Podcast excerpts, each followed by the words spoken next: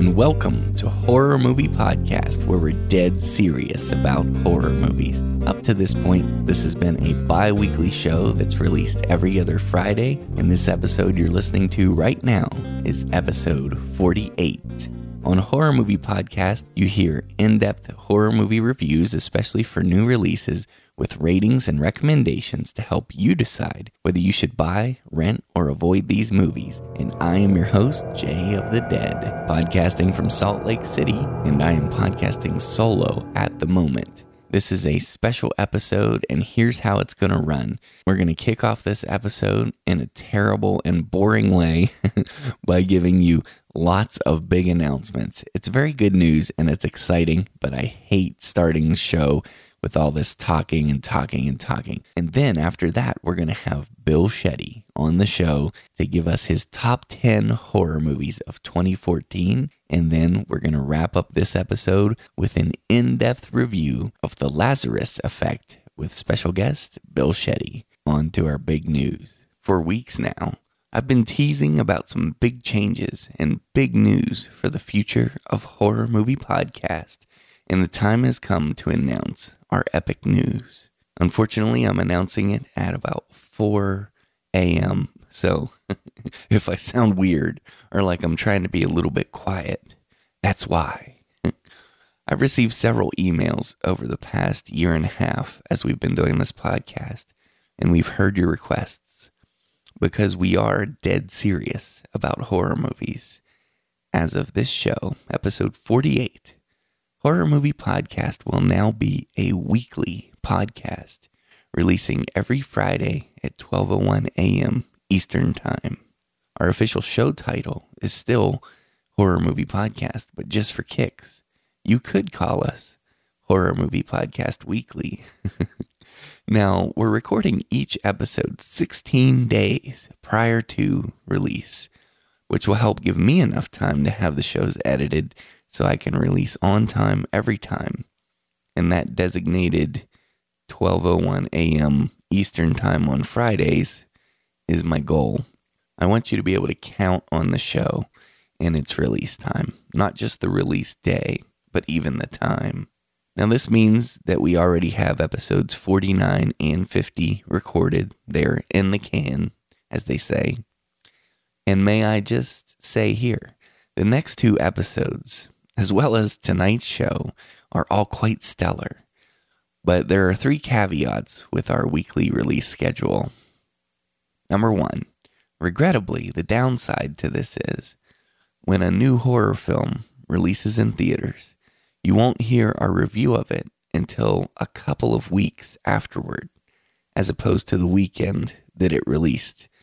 But just in case people out there actually care about what I think and want to hear my verdict on a movie before going to the theater, which I doubt, but just in case, just just let me think that you do.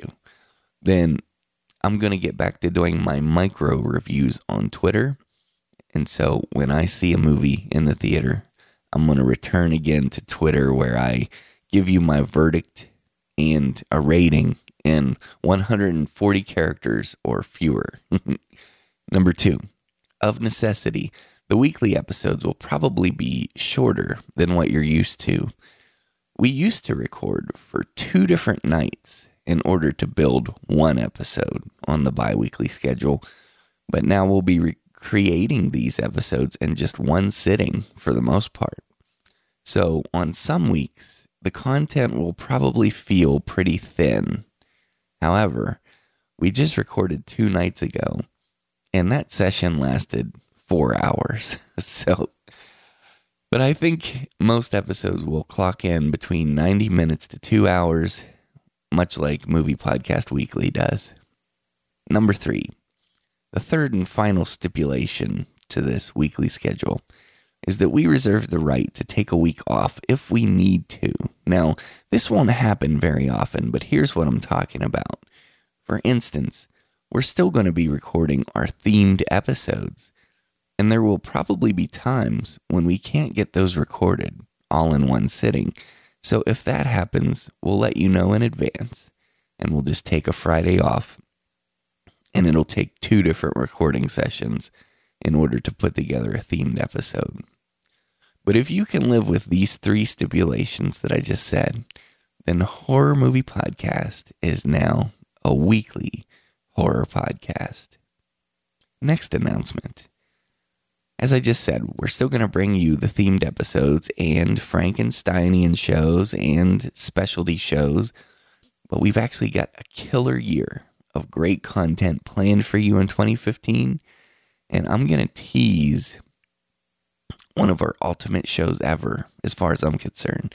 I'm going to tease that for you now, 271 days in advance, because I want you listeners to be a part of history with us. On December 31st, 2015, which is a Thursday this year, that happens to be New Year's Eve 2015, we are releasing the most epic top 10 end of the year episode that you have ever heard in your life. It will be the top 10 best horror movies of 2015. On Horror Movie Podcast, you will, without question, get the very best movies of 2015 this year. And let me tell you why. By special invitation only, I am assembling a team of horror podcasting mega superstars who have agreed to share their top 10 horror lists on this podcast. And each horror host will bring you his or her top 10 best horror movies of 2015, as well as an additional top five of honorable mentions. If you've ever listened to our sister show, Movie Podcast Weekly, particularly at the end of 2014, then you'll know that for that top 10 list, we incorporated our listeners' top 10 picks as well, and it was a blast. And so here's what we're going to do on Horror Movie Podcast we're going to invite you to participate in this show as well. And then if you do, you'll have a chance to be one of four lucky winners who receive a $25 Amazon gift card. That's right, four winners will each get $25 Amazon gift card. Now, maybe that doesn't sound like much to you, but all you got to do is watch a bunch of horror movies in 2015 and send us your top 10 list and you could win 25 bucks. So that's pretty cool, right? So I'll be promoting this episode all year long. You might get sick of hearing about it, but I just wanted to tell you here in April for two reasons. Number one, I want you to start getting serious about watching as many 2015 horror movies as possible. I've got a goal to at least watch 100 of them for this year. That's just my personal goal. And I'm going to be reporting how many I get at that monumental show. So, the other reason is I want you to be able to plan your New Year's Eve around listening to this epic episode. Next announcement. You've probably noticed that Horror Movie Podcast is ramping up its social media presence, and I'm trying to do better to engage the community. We now have a Facebook page, Google Plus page. We've always had Twitter and so forth. So just check those out. Um, you can find our little horror movie podcast chicklets at the top right hand sidebar of our website. And along those lines, I'm trying to ramp up a five minutes of horror segment on SoundCloud. I am going to start producing those weekly as well. And I know you're probably thinking, um, that first one's been up there a while. This doesn't bode well for a weekly podcast, but just trust me, you'll see. And the reason for those is so you can share the five minute episodes with people if you choose. That segment is designed to lead people to horror movie podcast where we're dead serious about horror movies. Next, I'm also going to get more serious about my Beastly Freaks segment, and I'm going to alternate it with a brand new segment as well, which I'll introduce next Friday in episode 49. I'm going to alternate my new segment with my Beastly Freak segment. Next, in my day job, I'm a writer. I actually write blogs for various companies, mostly about dentistry. I know, weird, right?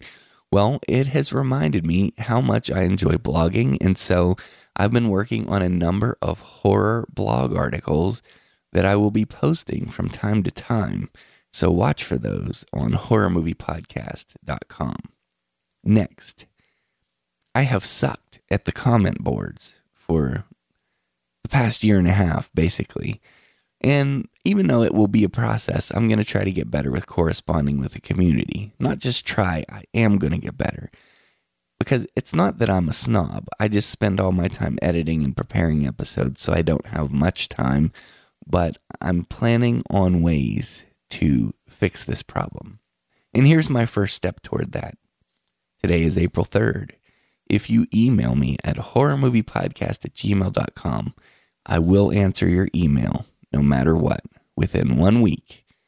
I can't guarantee that I will respond to every comment on the website, but I will respond to every email written henceforth from April 3rd, 2015 onward.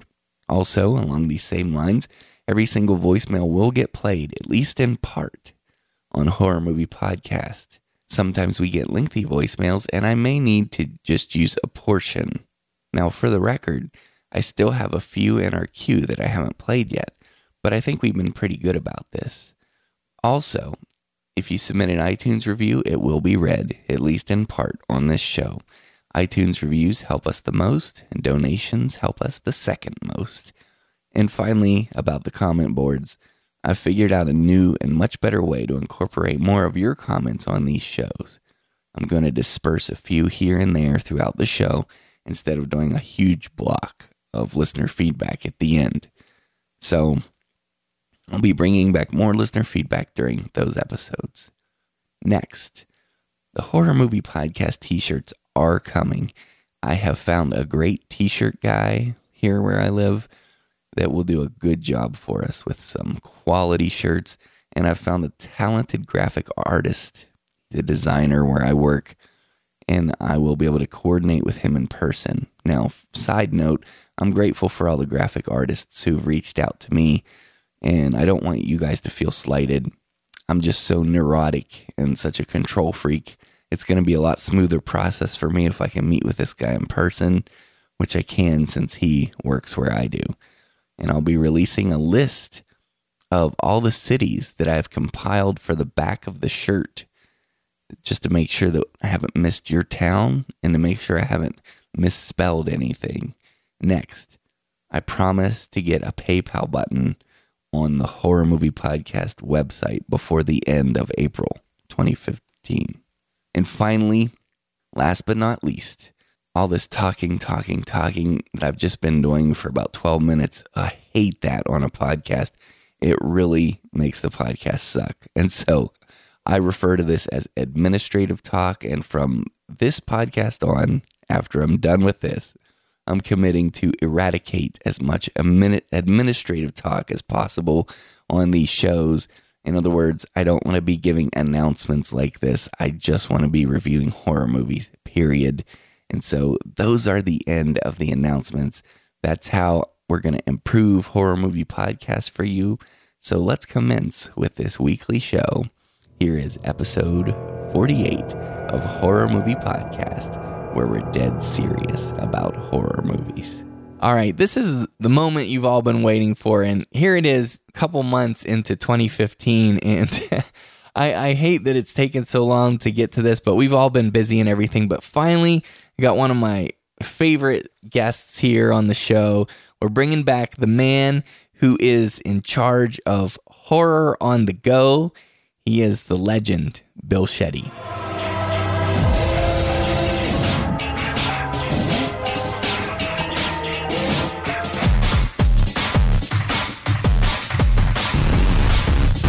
Jay the Dead, my man. I brought you into the horror world with the Texas Chainsaw Massacre episode on Planet Macabre, brother. You really did. Way back on episode 10, that special bonus episode, and I was Jason X back then. So, yeah, Yeah. Yep, I'm I'm in your debt. I really had a great time on that show, and you got me hooked on horror podcasting. Um, so that was really fun. Now, people might not know this. I mean, I'm sure everybody knows Bill Shetty, but my personal, and I'm I'm not just saying this because you're right here on the show. I've people have heard me say this before. My favorite top ten list of the year in, in any in any genre, and I'm talking even of like all all movies in general, because I love top ten lists. The end of the year is my favorite time because you get the best movies and so forth. But my favorite is Bill Shetty's top ten horror list of the year because for people who aren't aware of this, Bill Shetty watches just about every single American release and a lot of the foreign releases. And so his his pool that he's choosing from is truly like a very good sample of the horror that's available for that year. Now, Bill Shetty, this is true, right? I mean, you, I mean, how many horror movies would you say you watch in a year on average? Honestly, Jay, I don't know. I'll sit down one day and figure it out, but you are absolutely right. Since 2005, I have watched every horror movie that I know of that had come out at that time or been sent to me, screened to me on the internet, or what have you. Now, there has been some that for some reason escaped me or I didn't get in time or something. There's usually somewhere around 10 or so is all. And every year but one, my list has changed. I've either had one edition or two editions. Mm-hmm. But this year, Jay, I'm almost 99.999% sure this list won't change. There's only two movies as of right now that I know I haven't seen, and I'm almost positive they wouldn't make the list because I know quite a bit about them. What are they, by the way? Just curious. One is that Dead Snow movie, and one's this really low independent, like micro budget film that was made for like three thousand dollars that I skimmed through. I just haven't watched it all. Well, Dead Snow 2, Red versus Dead, by the way. I mean, we we actually reviewed that. We saw it at Sundance Film Festival. And I do have to say, even though it is replete, it is just filled with comedy horror and it's very over the top, okay? And I know how you feel about comedy horror, same way I do, but it is so hardcore, Bill Shetty. I think that you will at least appreciate it. I don't know if it'll merit a spot on your top 10 list, but I can't wait for you to see that, by the way. Oh, me, me neither, either, Jay. And I'll tell you this right now I've never rated a comedy horror film higher than seven because I deduct three points right off the top because that's how much I loathe it. Seriously. like I got about five, seven comedy horror films. So, and my list starts at 7.5. And Jay, I had a ton of 7.5s this year, man. Yeah. I had a brutal time.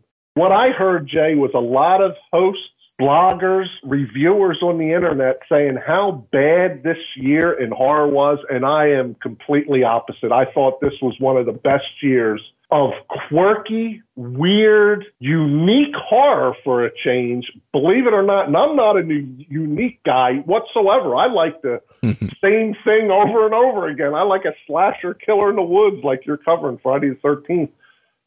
But I was blown away with how good these movies are. Now, there's no 10 rated movies this year but there were so many above average seven to eight rated movies that I was tickled to death. And these all came the last part of the year, the last three months for me, man, mm-hmm. because the first half was not too good. I thought I was actually going to be struggling making a list because I only had a few on my list up until like June. And then they just one after another. I'm like blown away. I'm like, God, which one was better? I actually this had never happened before, Jay. I had to rewatch movies wow. from, that I'd watched a month ago to compete it with one that I'd just seen, man. and I am not a rewatcher of movies, only like the true classics that I really love because I got so many new movies to watch and cover. So I was blown away physically. I'm glad to hear that because that's very cool to me let's get to this 2014 list here in a second. But first, I want to make sure the listeners know something in case they're not aware.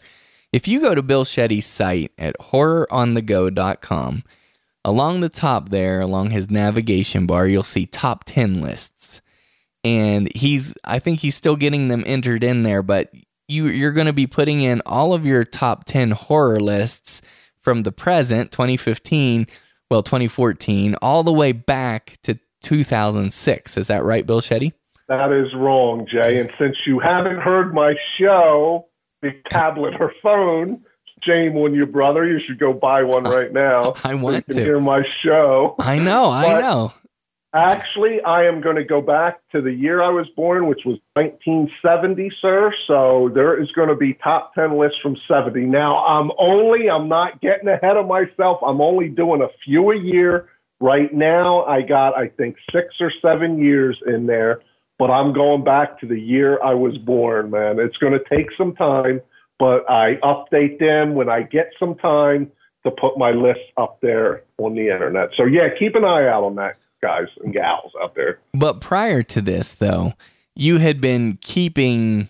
I mean, you you started a top ten horror list as of 2006, isn't that right? You were like you were starting to do that, and now you're going to go back. 2005, right? Was when I was first came on the internet when podcasting started. Within the first year that there was a thing called podcast, I was on a show, and that's when I started top 10 lists, and I have never missed a year yet.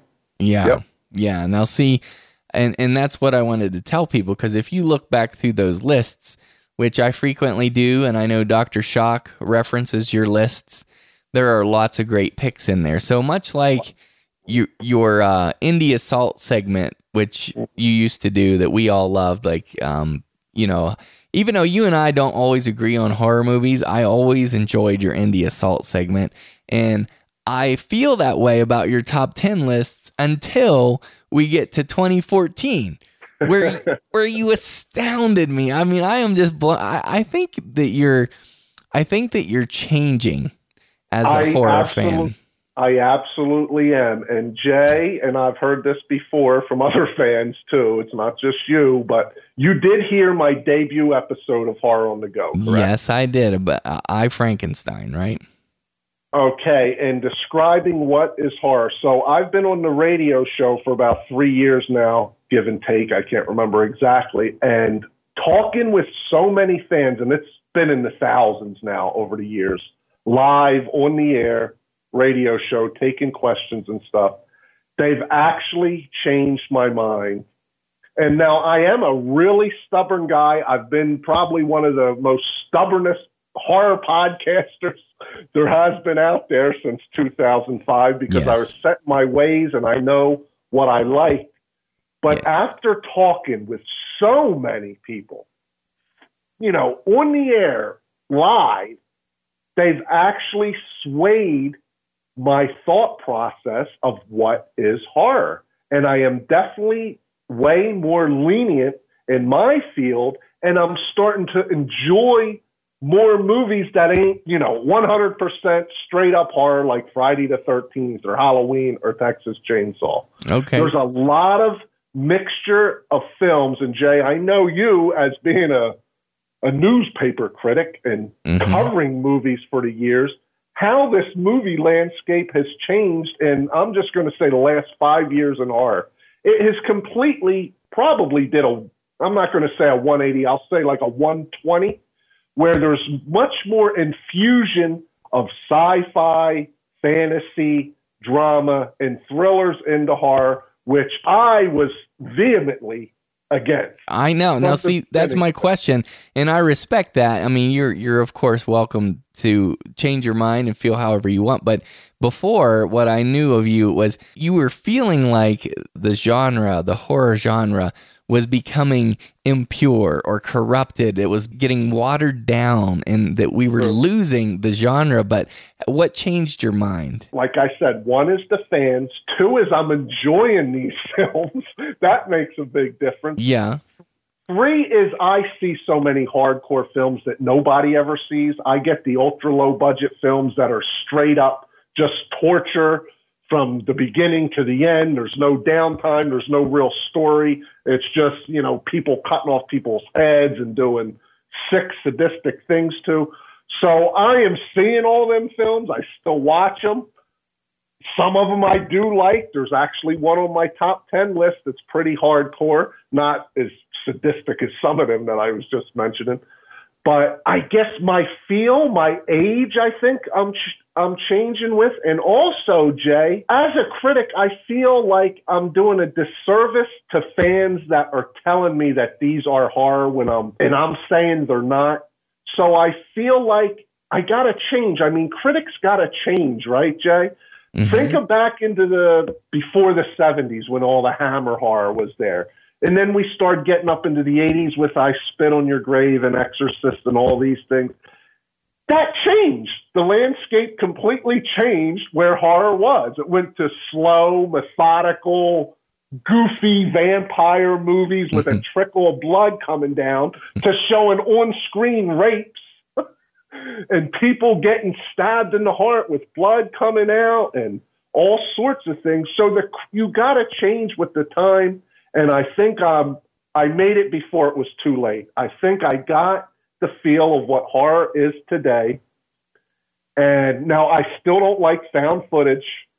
I don't think I ever will like found footage. I just don't like that style. It gets it don't get me physically sick. It's just not enjoyable to me. I get dizzy, and it just it's not it's not fun to me. I don't like it. So that I'll never be rating high just because I don't like that style. I think it's a cop out film style. Yeah. But anyhow, I think I'm not too late. I've heard from the fans. They've talked me into some of this, and I'm with them. So I think there's a lot of cross section of films that hit the horror genre, and many are on my top 10 list. okay.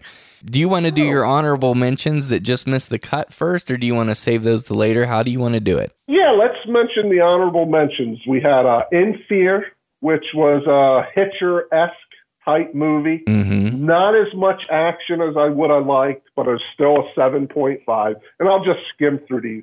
The Human Race, another very unique movie, Jay. Um, how many movies have you seen where people get abducted? They're in a room or someplace. They don't know why they're there, and there's a big ulterior motive. Well, this had that same field, except people were on a racetrack or a, a track and field type thing, and they had to go around this track. And if you were last, you died. So people kept trying to fight each other to get past them, and we're talking about a lot of people in this, hundreds. Yeah. And there was a countdown. Well, there was a big thing at the end with it. It was very unique. Here's one that was unique, and I got about, I think about seven that I'm going to be talking about that I'm calling unique for this year. That was one of them. Okay, then we go to Stonehurst Asylum, which in your terms, Jay, I hear you use this word a lot lately, is horror elements. I hate the word, but there's very few horror elements I have changed. There is horror in it. Is it a straight up horror? No. It's action, it's drama, it's psychological, but it has my girl Kate Beckinsale in it. Mm-hmm. Three twists in it. I loved. Very good. And there was some scary scenes in these. And I'll tell you this every one of my movies has scary scenes in it to me. Yeah. I, don't, I can't say about everybody, even these ones that ain't straight up horror, but there's scenes that I've jumped in these movies that were scary to me. So I still have that going for me, Jay. All right, then we move to Catch Hell with Ryan Phillippe. This is just a straight up torture film. He's a down and out writer. Um, he gets abducted by somebody, gets put in a dungeon, and there's some really queasy type scenes in this. There was almost a man to man rape where it almost got there. It was so scary watching it because of how they played this movie off because the guy that was going to rape him, but Ryan Phillippe was one of my great horror up and coming stars mm-hmm. from back. I know what you did from last summer. Think his career completely dropped off after Cruel Intentions that he was in. I don't know what happened to him, but he is back. He is directing films too now, so that made it. And then the one that actually hurt my soul that I couldn't put on the list was the Bunny Man Massacre. Yeah. Now, see, that one made me mad at you. And let me just tell you why, real quick. I had heard about this movie, of course, because how do you not know about this movie? And when I was down in, in your stomping grounds, Las Vegas, I was in my favorite store, Zia, uh, Zia Record Exchange. And, and you bought it, buddy? Yes, I did. Good man. Yes, I did, and I've been saving that as a little, you know, a little golden gem for a horror movie podcast that I've been wanting to like break out in a review. And so when I saw that you were like, you know, publicizing, which I was happy that you were, of course, but I was like, oh, I'm so mad that he's talking about that film because I wanted to, you know, bring that to the fans in case they hadn't heard of it. But anyways, yeah, I'm going to be reviewing this coming up pretty soon. But um, p- please, by all means, tell us what you think.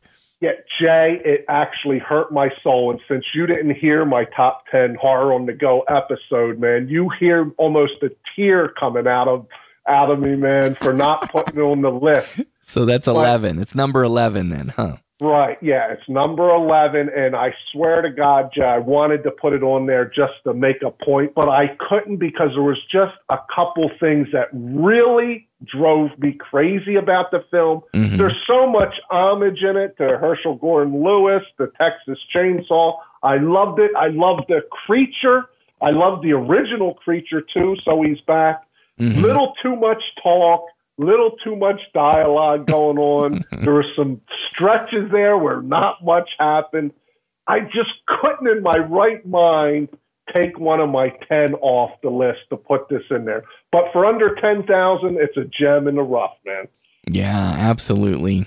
Okay. So that's... what's your rating? I got to hear your rating, Jay. Just throw. You don't have to go into detail, but well, no, I, I honestly, um, I haven't seen it yet, but I'm just, I, I, ha- I own it, but I haven't seen it. I, I heard a lot of great things, and I've been very intrigued by like little clips I've seen. So I, I have been eager to cover it because it's such a cool concept to me. Yeah, you might even like it more than me, Jay, because there is a lot of dialogue going on, more than I would have liked in it. That's what really hurt for me.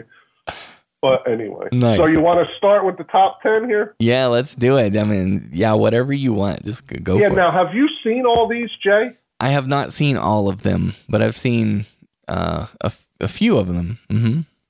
Okay, so number ten is Starry Eyes. Remember last year I put contracted on my top 10 list? Yes, and I was very pleased that you did. Awesome. This is a similar type film where a girl's an actress and um, trying to get a role. They're all down and out actors in this, just trying to survive, pay rent.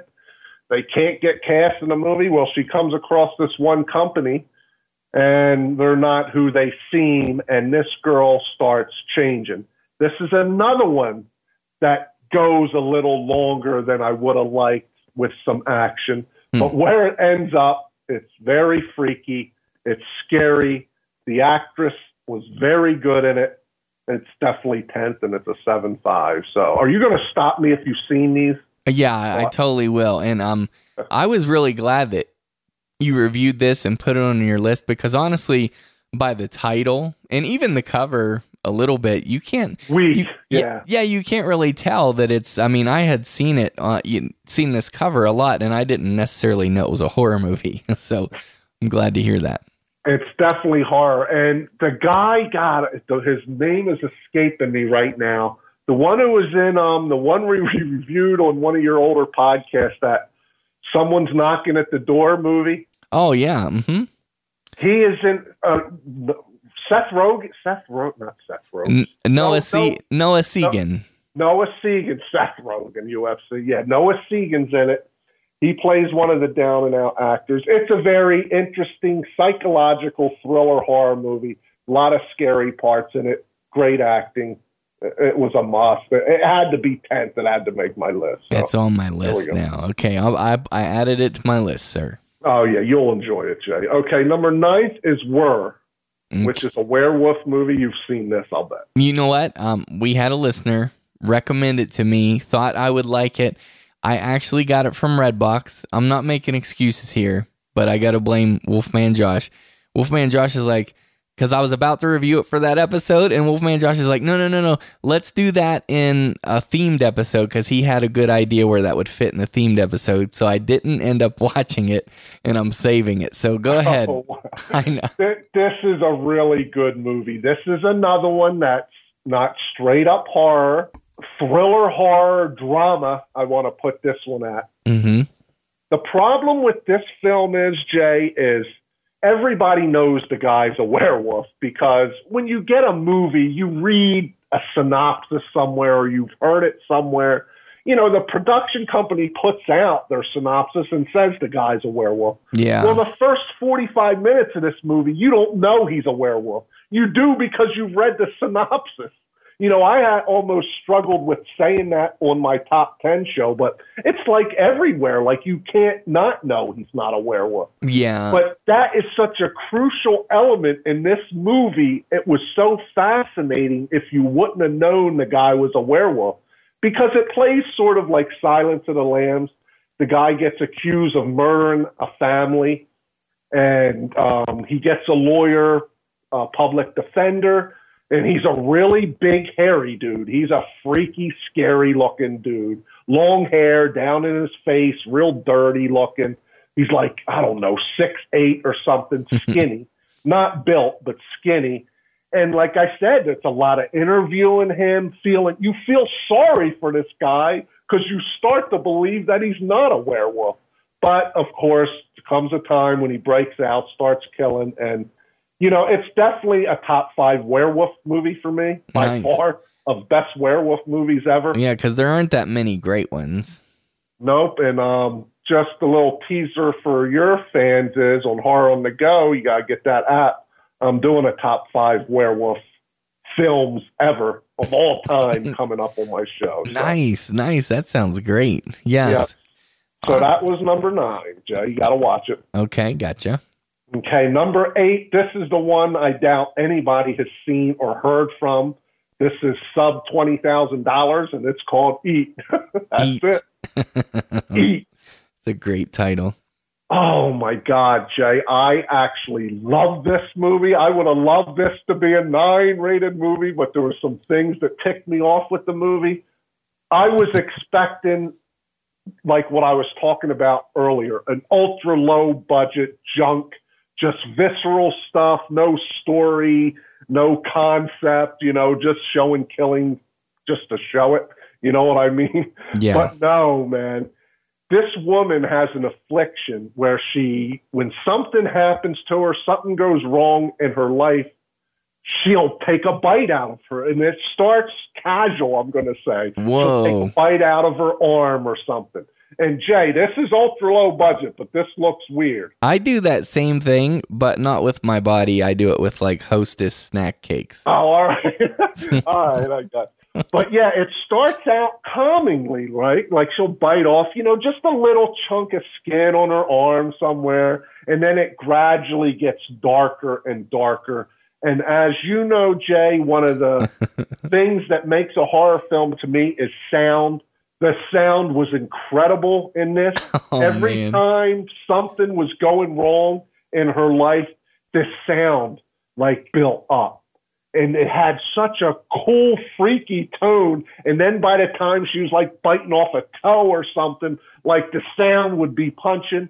You got to listen to these movies on like a stereo at least. If you don't have a surround system, fine. But you got to be listening to some of these movies loud. It's freaky. It's not for everybody. It's a typical Bill Shetty movie, to be honest with you. Oh man, I'm so sold on that. That I love how twisted that is. That's great. And Jay, for the amount of money, you'll be impressed with the acting.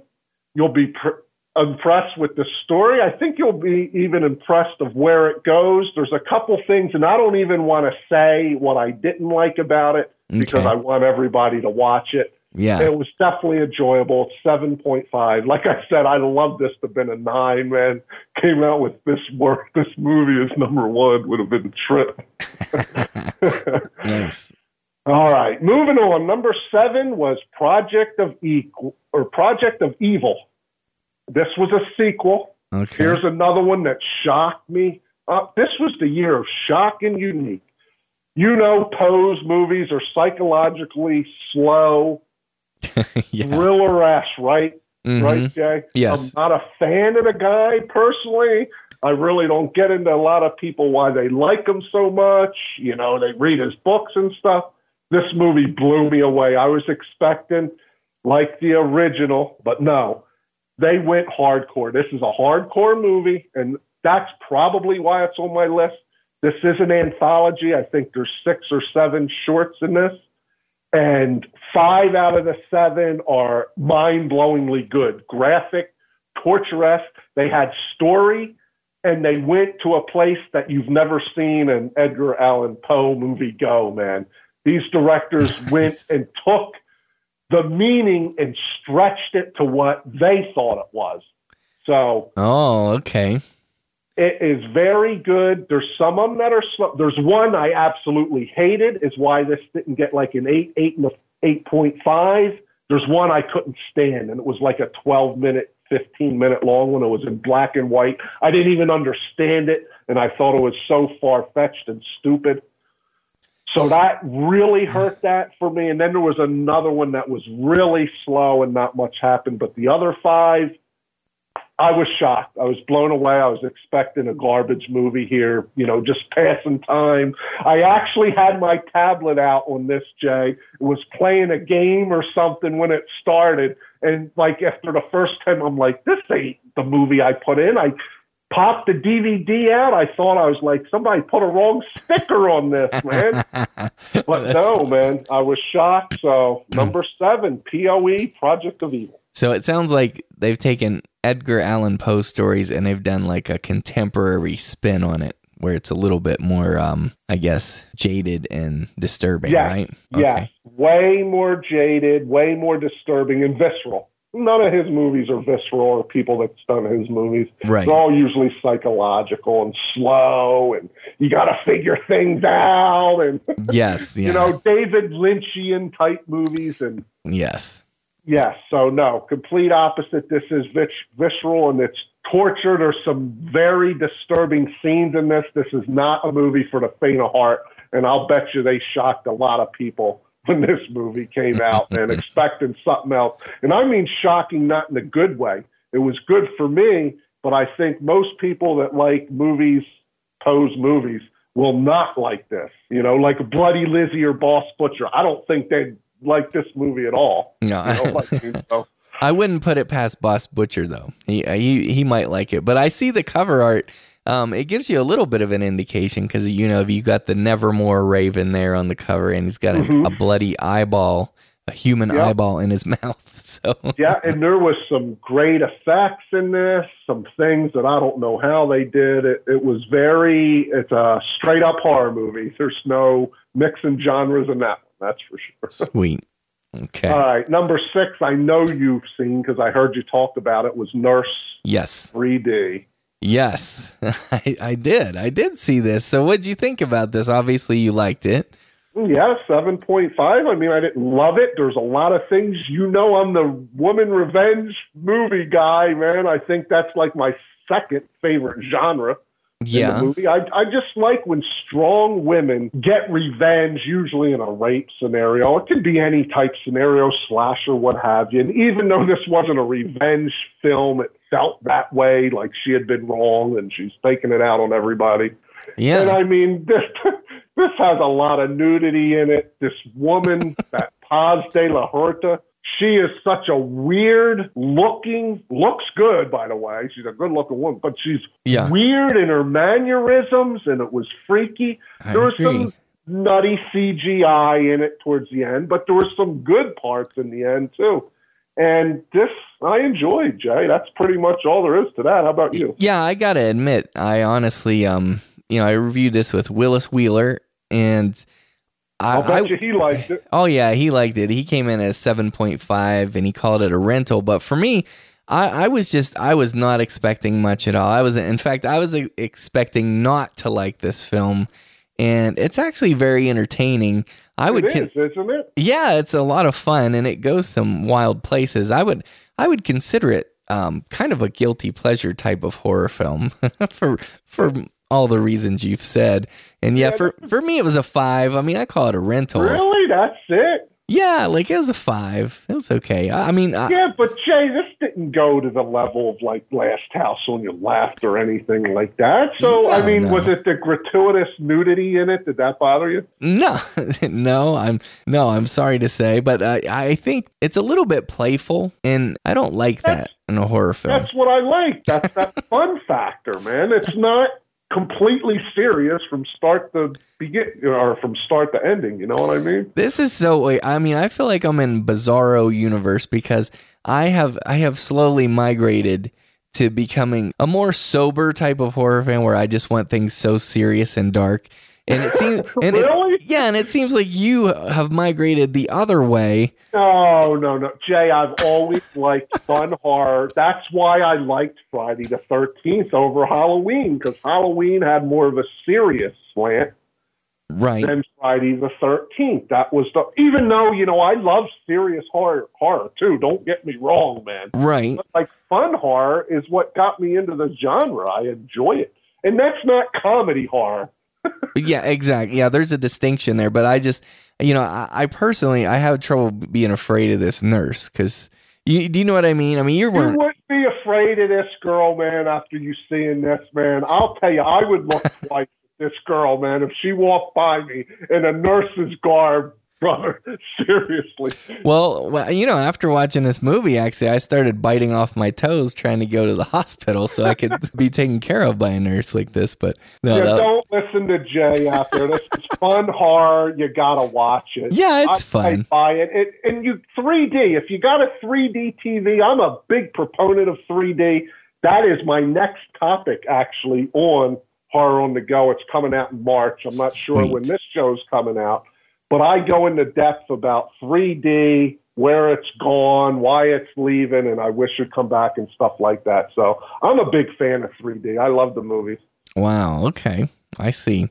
Well, this next one on your list, I have been uh, very curious about this for a long time. This one is one I've been wanting to watch.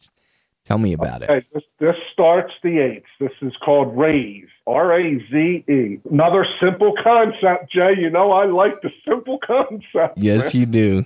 Not too in depth. I don't want to be thinking in movies. yeah, uh, just 50 women are in this prison. They get abducted. Their captors say, you got to fight for your life with one other girl. They get hauled off into this one big round barricaded UFC type room, although it's concrete and stuff. It's in a circular shape. hmm And they know all about their families.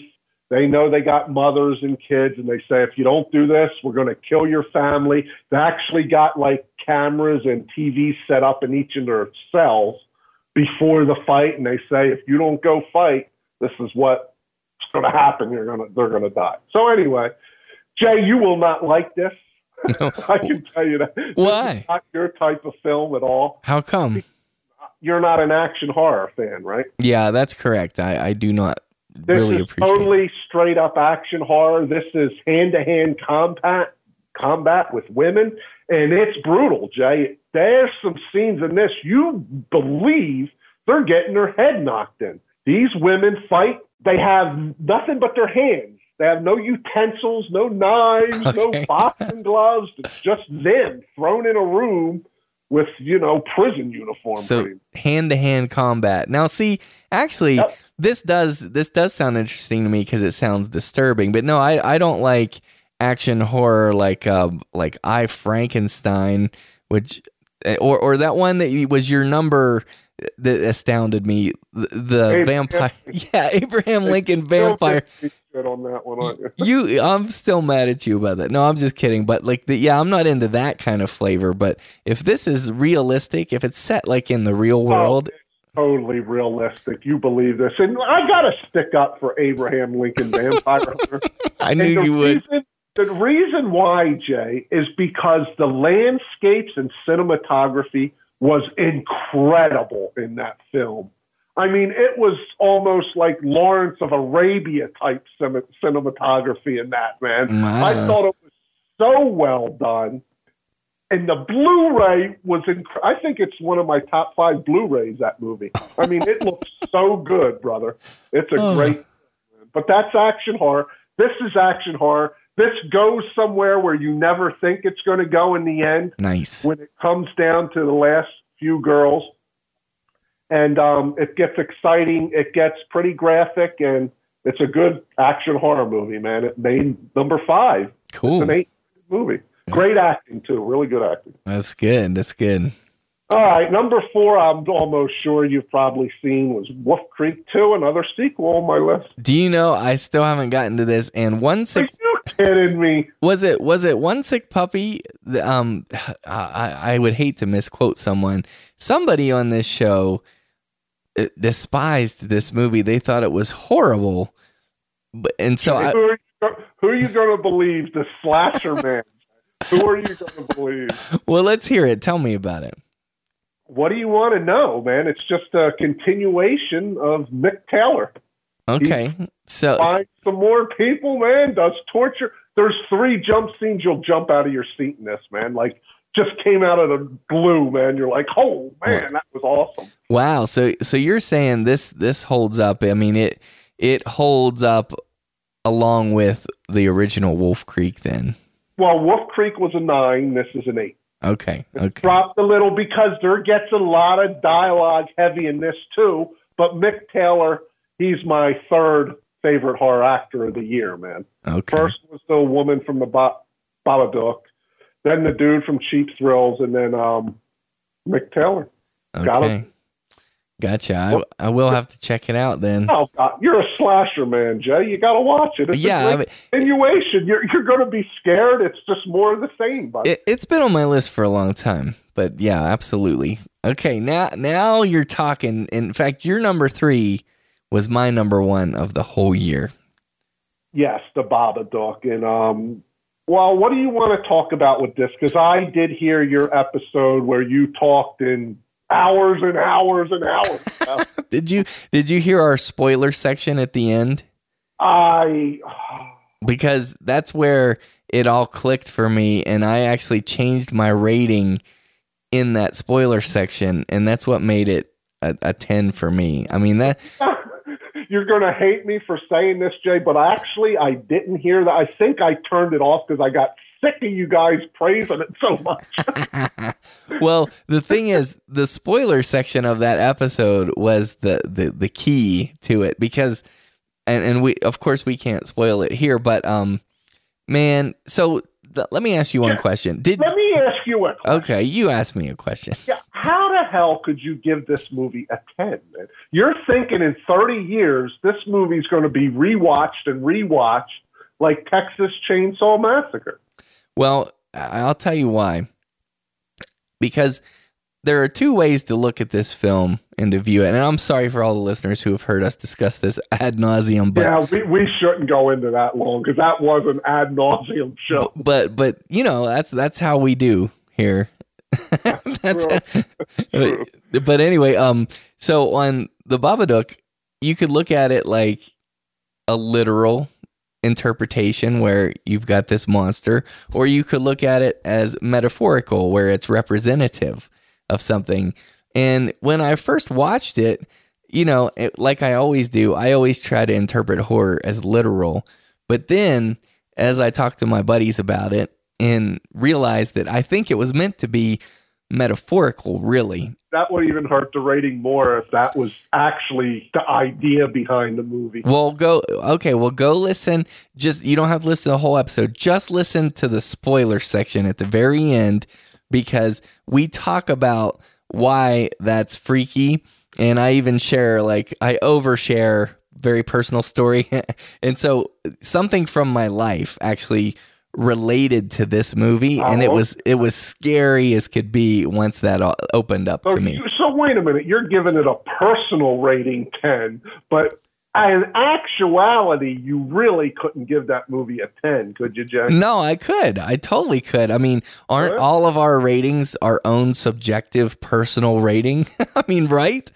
What kind of film critic would we be if we didn't give our own personal opinion of a film? Yeah, it's what you take off of a film, but I mean, there's aspects of that film that bring it down quite a bit, in my opinion. Okay. Uh, well, if it's not spoiler related, can you tell me some of the things that you thought brought it down? One of the big things is spoiler rated. I can't touch on it. It's up towards the end, but Okay. When the uh, creature comes out of the book and what happens with the creature, you, I'm sure, know what I'm talking about. hmm hmm Yeah, you There's a like that. scene there, but Essie Davis was incredible. She Yes. got my, she's got the what is it, Emmy or what, Oscar? She's got the Oscar for best horror actor of the year. I'm with you. I, I could totally see that. Now, I think you guys, because I did hear this, and I've heard on a lot of other shows too, where you thought the boy was just as good as Essie Davis, and that I don't agree with. Really? I think Now he was annoying. I got sick of hearing him. Um, that was part of the movie, but it actually got under my skin after a while. And I felt some of the spots, not all of them, for the most part, he did an extremely well job. Mhm. But I wouldn't put him up in like top five kid actors in a horror movie. really? You know, there oh was just goodness. scenes that he- seemed very staged to me, where uh, it felt like he was being directed behind the scenes to me. So that hurt it a little bit. That scene at the end hurt it a little bit, and um, but I love the concept. I love the monster coming out of the book. I loved it was cartoony. Like I go into mad detail about this on my top ten show. um, it's it's a great little scary horror film. Yes, You know, it it's is. Third, it's third on my list. Now, see, I was I was absolutely certain that you would end up just hating on this film because everyone praised it and praised it so much. And in fact, I told I told the listeners that I didn't want to really like the Babadook because everybody was praising it, and I'm like, whatever. It's got a dumb name and everything. But uh, so I'm happy to hear that you appreciated it too. Oh, absolutely! I couldn't wait to see it, man. I I got a pre-screening of this and put it off until I forget. A couple people contacted me and said, "Have you seen this movie yet? It was incredible." And I said, "I've had it for a month. No, I haven't seen it yet, but I put it in. I think that week afterwards. I had I had seen it like about a month before your show came out." Oh, okay, cool. So um, I had knew about it, and um, it was kind of funny listening to you guys because I be- I was with you in most of it, most of the parts. I Most of it. Okay. Well, if you get a chance, check out that spoiler section because we I really will. get into the the the nuts and bolts. I mean, the heart of the matter. But your number two and your number one picks just astounded me. So let's let's fight about those next. okay, we can fight first about horns, which is number two at eight point five. I heard your show where you completely dismissed it and said, "Oh, this is going on movie podcasts weekly, That's not horror right. movie." It's not even a horror movie. Come on, Bill Shetty. Come on, explain. Come on, explain. we gotta go back. Is this? You're telling me there's no horror? I'm using your word. Horror elements in this? None, right, Jay? no, there are horror elements, but that doesn't make it a horror look, film. look, stop, stop. What? I mean, the horse whisperer with Robert Redford that has horror elements in it, but is that a horror film too now? Is there the devil in this movie? Is there somebody that got killed in this movie? There's somebody get killed in tons of movies, even dramas, and I'm going to tell you why. Okay, let me just continue. Is it fantasy? yes, Is it a thriller? yes, Is it comedy? it does have comedic elements. Is it drama? Yes, Okay, so there's five genres I just named. So where are you going to put it, Jay? What do you just call? Oh, I'm just well, You can't call a movie just one thing nowadays. It's not possible. That's Well- what I'm talking about where the horror genre went. first and foremost, though, if you had to stick to one genre, I would go with fantasy on this. If you had to, but we're not we're not on an island by ourselves and making up rules ourselves. We have to. Of There's course no- we are. We're podcasters, but no, it's a mystery too. It's just a mystery. Yes, it's a mystery too. Mhm. Also, is it quirky? Quirky Yes. was my word of the year, by the way. You'll hear me say it a lot. My top ten because a lot of these movies did things that hadn't been done before, and they had little own little subsections in each part of the movie. It's definitely there was quirky. actually comedy in this that I laughed at, and I hate comedy movies, man. wow. I swear to God. So how did this end up being your number two, though? I mean, what what Jay, do you love? Was Jay, this was number one before I seen Cheap Thrills the last month, buddy.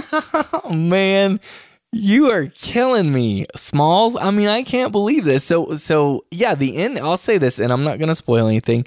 The ending of Horns, it it But it goes Is it there. incredible? You got to use the word incredible. Mm, I don't know if I use that word, but oh it, my God, it- Jay! it was a good the best? Jay, was it not the best CGI you ever seen? it was good. It was well done, and it's a good Oh, time. come on, Jay! You're being so dismissive. Well done. yes. Well done with CGI and Nurse 3D. That was well done.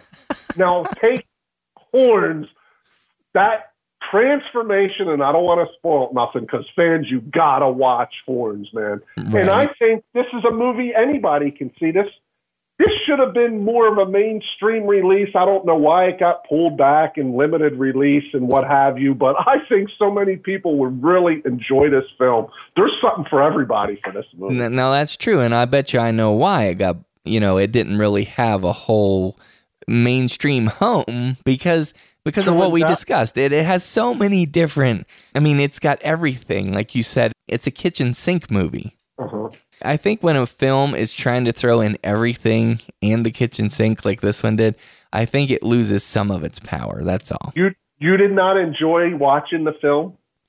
Um, I moderately enjoyed it. It's a five to me. I say it's a really a five. I say it's a rental, but I would not call this a horror film. Honestly, I wouldn't. But but I respect you for calling it a horror film if you want you to. didn't call Abraham Lincoln Vampire Hunter a horror film either. I never said that. I called that action horror. Yeah, you did. But I just called that dumb. That's No, kind of a dumb movie. Because like, why? Why is Abraham Lincoln killing vampires? We don't need Abraham Lincoln killing vampires. That's dumb to me. Unique. God, you're a you're one of them critics that need uniqueness and always penalize movies for doing the same thing. And now when they come up with something so far fetched, you don't like it. Come on, Jay. So, so you're gonna tell me we, we we can have a Betsy Ross horror movie and a Susan B. Anthony horror movie, Not if it's dumb. a I mean, Rosa Parks a- horror movie.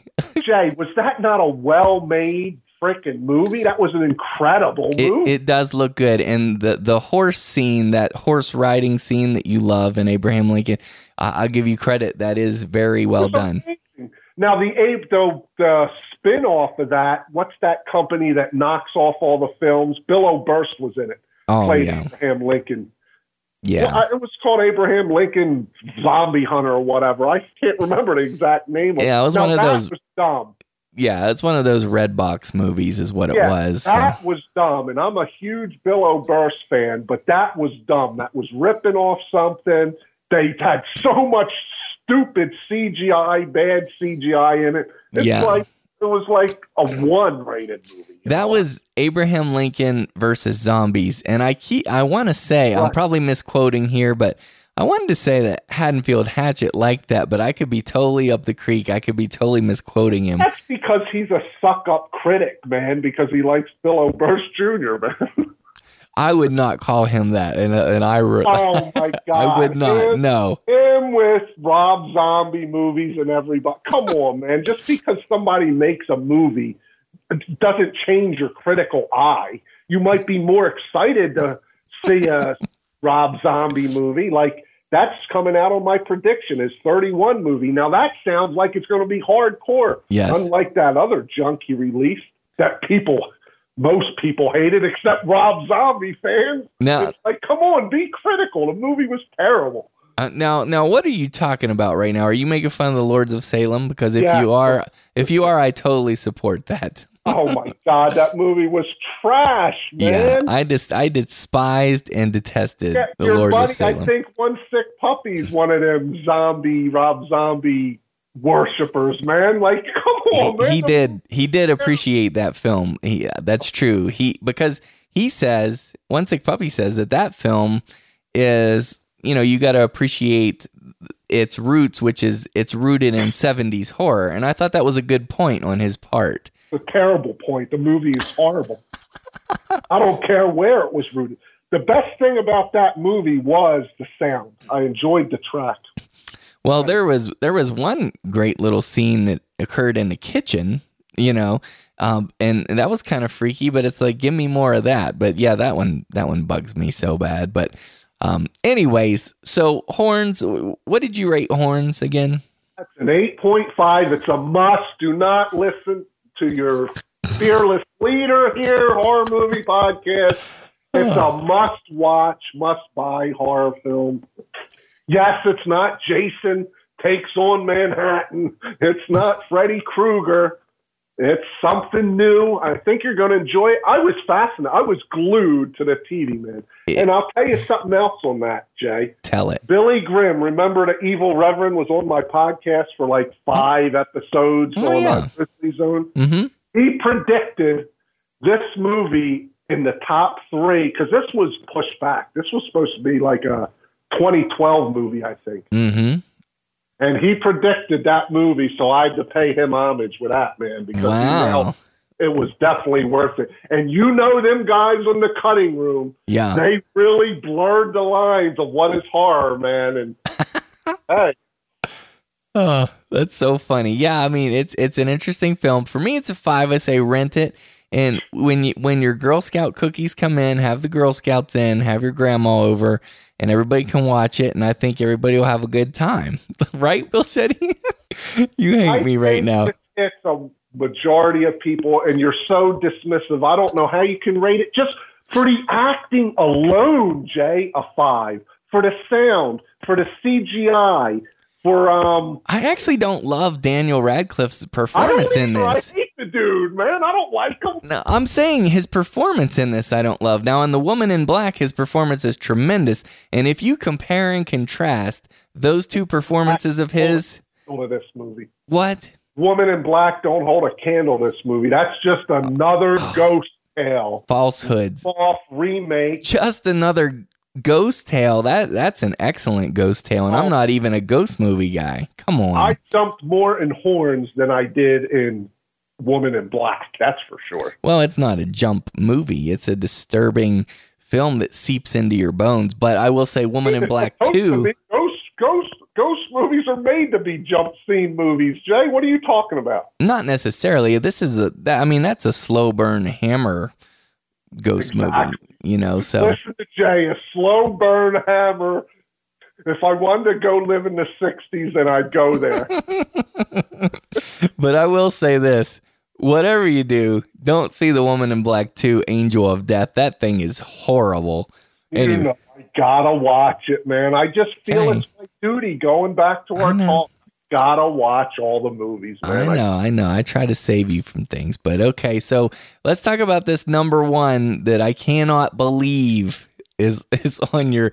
Okay, go ahead. You announce what it is, and then let's let's fight about this one too. Yep, Cheap Thrills. I think you talked about it on one of your shows. You had a versus show on this, right? We did, and I was really struggling with the fact that this one isn't horror at all, whereas Oh my God! 13 Sins, the film that's just like it, that is more horror. So like it. It's nowhere near like it. It bugged me that you guys even compared the two. To be honest with you, it's the same premise, basically. The- maybe the overall larger tone of the movie, maybe, but it, You're cracking me up. come on, Jay. In reality, these films have nothing in common whatsoever. What? But you got two characters trying to earn money doing demented things with their captors. I'm not even going, they're not captors, but with the two people that's paying them. 13 Sins is all over the phone. He don't know who's behind it. He's getting phone calls. It's not even in the same league. Dude. Okay, you you ready? You ready for this? Let's. Uh, I got some questions for you. Tell me which movie I'm talking about. You got a guy who needs money and gets offers to do terrible things in order to win money. He he starts doing terrible things. He starts winning money. It starts escalating and ramping up. The things get more terrible. Which movie am I talking about? 13 Sins. Nope, Cheap Thrills. No, because no, because there was two guys in Cheap Thrills. They're going after each other. The- Battle in between them. but you know we have a protagonist that's who i was referring to. But if you had said the other movie i would have said see you see what i did there? It was a little leprechaun type of trick where i was like But I knew right knew right away when you just said a guy because you could never do that with Cheap Thrills because it's not about a guy. it is about a guy. We don't we don't get the sympathetic backstory of his buddy. We don't really care about his buddy but we get the whole story in cheap thrills about this guy our protagonist and why he needs money right Oh my God, Jay! I just thought we have seen films similar. okay But this went a different angle because, like 13 Sins, and usually these movies where people get abducted or have to do things, yeah I think you even made mention to the Danielle Harris one right where they're around the table, and there was that other one with Combs. Would you rather that Yeah. have similar feels to it? By the way, This- did, did you like Would You Rather? Because I love that movie. Oh, no, I didn't. You overhyped it. Oh, and I did vote on your thing that you overhyped it too. You're making me mad. You way overhyped that movie. oh, that movie's so good. Okay, anyway, go ahead. Proceed. oh, actually, I like the Danielle Harris one better, but I don't remember why because it's been a long time. But anyway, let's do this, dude. This movie felt so real and authentic to me, unlike 13 Sins, Would You Rather, and whatever the other name was that Danielle Harris one. Yeah. it just felt like this could happen. Yes, it's far fetched, certain things that happen. But with, I don't think, Jay, and this is my second best acting job of the year right here, is this dude that played this.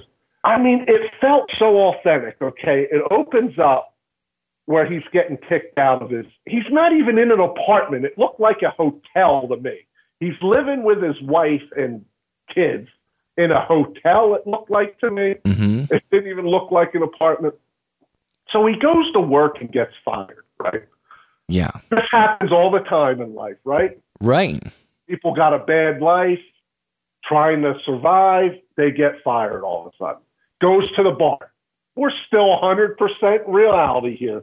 Everything's playing. You feel so bad for this guy in the first 10 minutes, and he's a dorky-ish looking guy, right? Yeah, Pat He's not like no macho guy, or he's an ordinary guy. Pat Healy, for those who don't know. Yes. Pat Healy, what an incredible acting job, man. Y- yes. But anyway, hmm so he's at a bar and he meets his buddy. When they meet the two characters that offer them money, and one of them is the famous horror star, which her name's escaping me. Come on, Jen. Sara Paxton. Sara Paxton, right? hmm Who's a doll, cute as hell. Oh yeah. Oh yes. And David Koechner, who's from The Office. Now was which he? I didn't even know. Which I don't watch TV shows, so I had no idea who this guy's from because I've never. Okay. Yeah. See, now that's something that you had over me as an advantage because he he plays a very flamboyant and obnoxious character on The American Office, and so it was really hard for me to not see that character when I saw that actor. So Okay, that's understandable. Yeah, I'd never seen the guy in my life, and I'd never seen Pat Healy's friend either, who I found out is a big star too, who's been in quite a few things. oh yeah, Ethan Embry and and Josh loves him. hmm Right. Okay. Yeah. See, I'm. You know, I'm not a mainstream guy. I don't watch TV. I don't watch other type of movies. So, Yeah. you know, Sara Paxton's a horror star. Let's do her. And I did see Pat Healy in something else, and I can't remember what it was, but it was years ago. But he, I know I what do- it was. what was it? Compliance. Com- oh, compliance. That's it. That's it. Yep. Yeah, yeah. Now, did you like him in Compliance? Yeah, it was pretty good. I mean, not a great movie. It's kind of creepy. Yep. Okay. Yeah. So any, so anyway, you get this weird vibe with the people that's paying them, right? You don't know why they're doing it, and such have you. You see his his buddy who's a thug. Yeah. They played off each other so well. What a duo these two made, man! It was so believable. Everything they did was believable. Okay, so it starts out tame, you know, go over and ask a girl out, things like that. And as you know, and like you said, Jay, this ain't even a horror movie. As we all know, horror movies escalate, do they not? yes. Did this movie not escalate? Well, most movies escalate, to be fair, because they, you know, they proceed in the rising action toward a climax, right? Okay. so, in your review of this, did you describe any of the scenes? Since this isn't a horror movie, we can go in and describe scenes that aren't horror, right? Yeah, go ahead. You can describe a couple. I mean, don't you know? There's a big, you know, there's the big scene which you don't want to go into, of course, right? Right. Toward the end, but but yeah, go ahead and describe the earlier stuff. Okay, so we get, like I said, go up to get 500 bucks, ask a girl out. They go back to their house. There's another little plot in there. The one guy wants to steal from them because they see all this money. There's something happens there. You find out this guy's a judo champion, which I thought was quirky. And this whole movie's quirky and weird. Yes. What I liked about it, it's not the typical things happening. Mhm. You couldn't guess what was going to happen next. as many movies as I see, I had no idea where this level was going to go. So I'll just describe the one scene. We get to a part. Pat Healy had left because he had called his wife or something happened there. He started feeling bad. It started getting really weird. So he left. So the one friend's still there doing these gags. And I think it was twenty thousand or twenty-five thousand dollars he offered to cut off his finger with a hatchet. so now we're getting freaky. He has to sit and think about it. Well, in the meantime, Pat Healy comes back and walks in. I'll do it five thousand less. So there's a little battle going on between the friends, and there was things that happened before this. The one guy to take a leak on him for money, things like that. Fun type stuff, but nothing visceral yet. That yes, golden showers are very fun. Right. And then they had the scene over at the neighbors where they had to do something over there. Yes. Which I never would have did for three hundred or five hundred right. But anyway, but it it felt re- it still felt real to me up until this part, Jay. Till the hand part, it felt real. Even when they had to go to the house and all the other stuff, it felt real. Now you would have done this, the Sara Paxton part too, right? Oh my God! Now that that was another big shocking scene there. I thought it played well into the movie, and don't describe that. I won't. I won't. But I just had to bring. I had to bring that up for you but Jay, when you did, when you did mention that though, that is when his emotions started turning. I'd say mm-hmm. where he's in it for the long haul. He knows that's what it felt like his turn in the movie was. Mm, okay, yeah. So there's one scene, Jay, where his friend wants to cut off his finger for twenty grand or twenty five grand, whatever it was, and he undercut him basically. yeah, because he needs the money more. yeah, basically. Yeah. They showed it now, typically, it wasn't set up for a 100% horror movie. I felt it was going to be horror because it kept escalating. So it felt like a horror movie to me from the start, to begin with, anyway. But when they got to this scene and they actually show his finger hanging off, and they got a, it didn't cut straight through, man. The dude's bawling his eyes out. Uh, They're showing it. It's right in the camera. His finger hanging by a piece of skin. You're telling me that ain't horror? Well, I mean, they don't show those type scenes in comedies. You didn't see that in White Chicks, did you? Or Tommy Boy or Caddyshack. I saw you? it in UHF when he cut off his finger and blood squirted everywhere. Remember that? Weird UHF. Al Weird Al Yankovic's film UHF. Never seen that one. Well, you'd you'd probably get a kick out of that then. Oh, all right. So anyway, from there, Jay, it keeps up, and and there's several more horror scenes with eating certain things and stuff mm. like that. yes, awesome.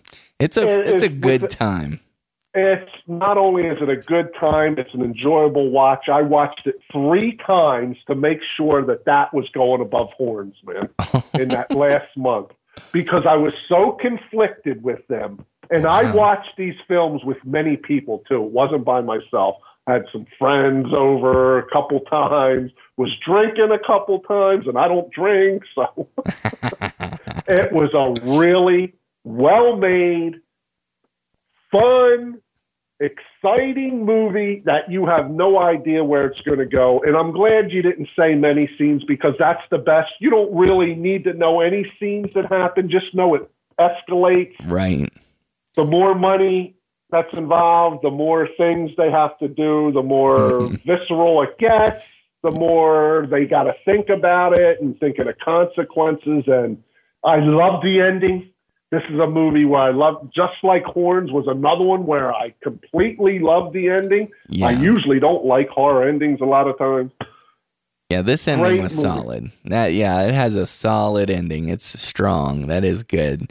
And so, what do you rate Cheap Thrills for the listeners? Cheap, Cheap Thrills is a nine. It's number one of the year by far. I mean, it's not even close. You know, even though my ratings are half points or points, you know, this is how I justify it to fans every year is when my number one, usually every year, there's no question for me, and that it was close with horns, but after the re-watches with this, and um, it blew me away how good everything was.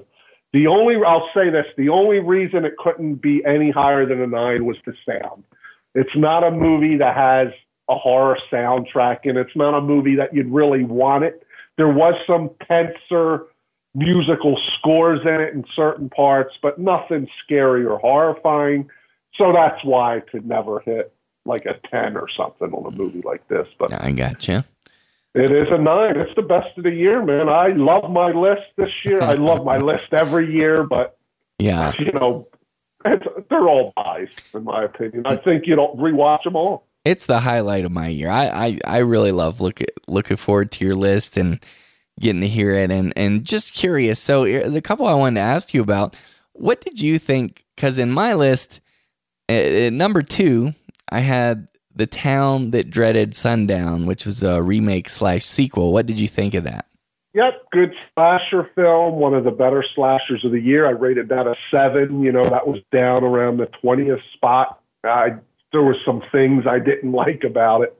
Okay. But, what about? yeah, it was credible. It was, see, that's one of them where a lot of people said the remake was better than the original. The original wasn't a horror movie, it wasn't meant to be, it was a crime story this was a horror movie, so I never really even compared them, even though there was some of the same scenes and it's based off of real life and stuff. But now, see, yeah, I, I thought there were some goofy scenes in it. I'll say the trumpet scene or whatever, trombone. I thought it was stupid. The man. trombone kill, yeah.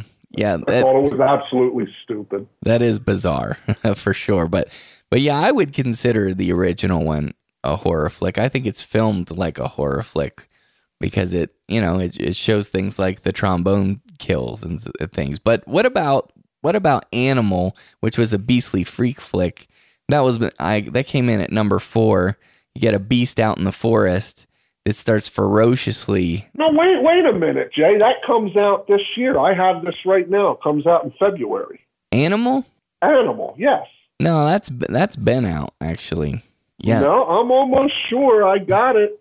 I got it, and it's coming out in this month, February or March or something. Yeah, it came out on June 13th, 2014. On IMDb, it's a 2014 movie, and it's been on Amazon for like months and months. But that one, it's directed by Brett Simmons, and I'm excited for you to see it, Bill Shetty. And here's why it's the same guy that did that movie Husk, the killer um, oh, Scarecrow okay. movie, and it's Jay, sweet. You, you you got your internet open right there. Check and see when the DVD of that comes out. Pop on Amazon or something. I'm pretty sure it's this year, man. Yeah. Well, you you probably do your your year of release rating. It sounds like do you determine it by when the DVD comes out? Is that how you do it?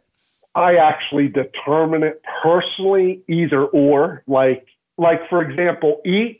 That is a VOD movie. It don't come out on DVD until this year. So I got a feeling that is how um, whatchamacallit is. Animal. Animal. I know for a fact I got the DVD sitting here and I had it jotted down because I get a master list of when DVDs are released, and I know that was on there as either this month or next month, man. Yeah. Well, see, I consider it 2014 since it was available on VOD and you know, since like last summer of 2014. But man, it's worth your time. I can't wait for you to watch it. I think it's really strong. The DVD release date on it is February 17th, it says. Say, say, Jay, your, your butt knows what he's talking about. yes, for the DVD release, but that thing has been widely available for yeah, but since most June. people, most, I'm not going to say most, let's say half people usually – don't hear about a movie till it gets released on DVD, unless you're a Netflix or Amazon on demand. Yeah. You well, know I mean? well, and that's that's definitely the case with a lot of horror films because we don't even get get a chance to see them because they don't go to theaters or whatever, and they you right. know the first time they they arrive is on DVD. So yeah, that's and that's unfortunate. But um, what about the Dead Two? Have you seen that yet? Yeah, I wasn't. I, that was one of my big letdowns. I mean, it was vast. They had some good cinematography again, but they didn't match the African zombies, the Indian zombies at all in the scare factor to me. Wow. Didn't even hold a candle. I think I did come in with about a seven or six point five, but that I liked the movie, but it didn't compare to the first. Yeah, because in 2012, The Dead, the first one was your number one film of the Uh-huh. year, and and this one was definitely comparable for me. So I was surprised you didn't like that more. What about the Ben Ketai's Beneath? It's called Beneath. It was the No. the haunted coal mine film. yeah, I didn't like it. Oh man. Okay, what about the Sacrament? Ti West's The Sacrament. No, was disappointed, even though I knew I wasn't going to really like it. I am not a Ti West fan at all. and and that really hurts. I just want you to know. I'm so sad that you don't like Ti West. I, I just, I, you know, he's an up and coming horror star to a lot of people, just like Adam Green was, and I really didn't like a lot of his movies either. You know what I mean? I just don't like the flavor of their horror. I get that, especially with the, your feelings about pacing, and I understand that Ti West is a little bit slower paced, but I mean, we're talking about quality filmmaking and quality horror filmmaking when we talk about come Ty on, West. you're not going to call cheap thrills horror or horns horror, but you're calling the sacrament horror when there was no horror into it until the end. Are you kidding me with this? like that? That is, I mean, that really happened. That's the Jim Jones story, and that's, I mean, how? What's more horrifying than than this maniac poisoning just people with Kool Aid? I it's even though that was supposed to be a realistic, and I know it's based on reality and everything, it just didn't feel real to me at all, man. And the interviews with the guy, no, it's not. It's so slow. I mean, it was fascinating to a point, Yes. but no, dude, that's that don't even compare to like cheap thrills, man. That ain't even in the same league, man. There's no fun and excitement, Jay. I'm the fun horror guy. Come on, Jay. Where was the fun in that movie? the fun was just how freaky it is that you're there, you're there with them on this situation that's just I thought they were idiots for people to get suckered into something like that. And I don't feel sorry for people like that. Well, I felt sorry for Healy and Cheap Thrills. I didn't feel sorry for them people that got suckered into this Jim Jones guy. okay. What about? Uh, I've been really excited to ask you about this. What about Exists, the Bigfoot movie? Eduardo Sanchez. Well, this will be a debut because I haven't talked about this, and a lot of people have asked me about this behind the scenes and written. Yep, the uh, found footage hurt. Now, I love the scene where he jumped down onto the van. Yes. Great horror scene, but I'm not a Bigfoot guy. Don't believe in it. I think it's goofy. 99% of them are goofy, to be honest with you. Now, this was straight up horror, but I can't get past the handheld, even though it's plausible. The Bigfoot hunters are out there looking for big feet. They're going to be recording it, but no, dude. When I start a handheld film, my gut sinks every time in the first couple minutes, Yeah. and it Okay. for me, man. No, it wasn't wasn't that. I mean, there were some good scary scenes. I'll say that, but I did I did rate it. I think on Twitter at one time after like a couple months went by. I, I was definitely below a five. I think I came around a four or oh, something. Oh man, that hurts. That that the you just okay. Well, what about this? Like, because I've been waiting like a lot, like for months to ask you this question. Okay. What did you think of Kevin Smith's Tusk? Oh, I have a couple things to say about that. Do you say walrus yes or walrus no? I'll say the concept was good. hmm I don't think he wanted to make a horror movie, which is disappointing because I think it could have been. I am a Justin Long fan, really like the kid. I think he did a really good job in this. But when you feel so sad for somebody in a film, like how this ended, Yeah. that I don't call a horror film because when you are almost to the point of crying, I mean, it's that sentimental of a movie. Now, I I would not call that film horror at all. And you know, we just went through my list. I described everything, even though there's some scenes when they're having battles and he's got legs cut off and stuff. I would not call that film horror. Wow. Is, would would you call Human Centipede horror? Oh, absolutely. Okay, well, I mean, it's it's very similar to me, but Not not really. I don't think the the feel of the movie ain't similar at all. you have a maniac who abducts people and turns them into an animal. You're taking what? No, no. What? You're you're, you're way off. You are summarizing something, Jay, that ain't the truth. This For one, high in human- concept. For one, in human centipede, they didn't get turned into an animal. They were at all. turned into a centipede made of humans.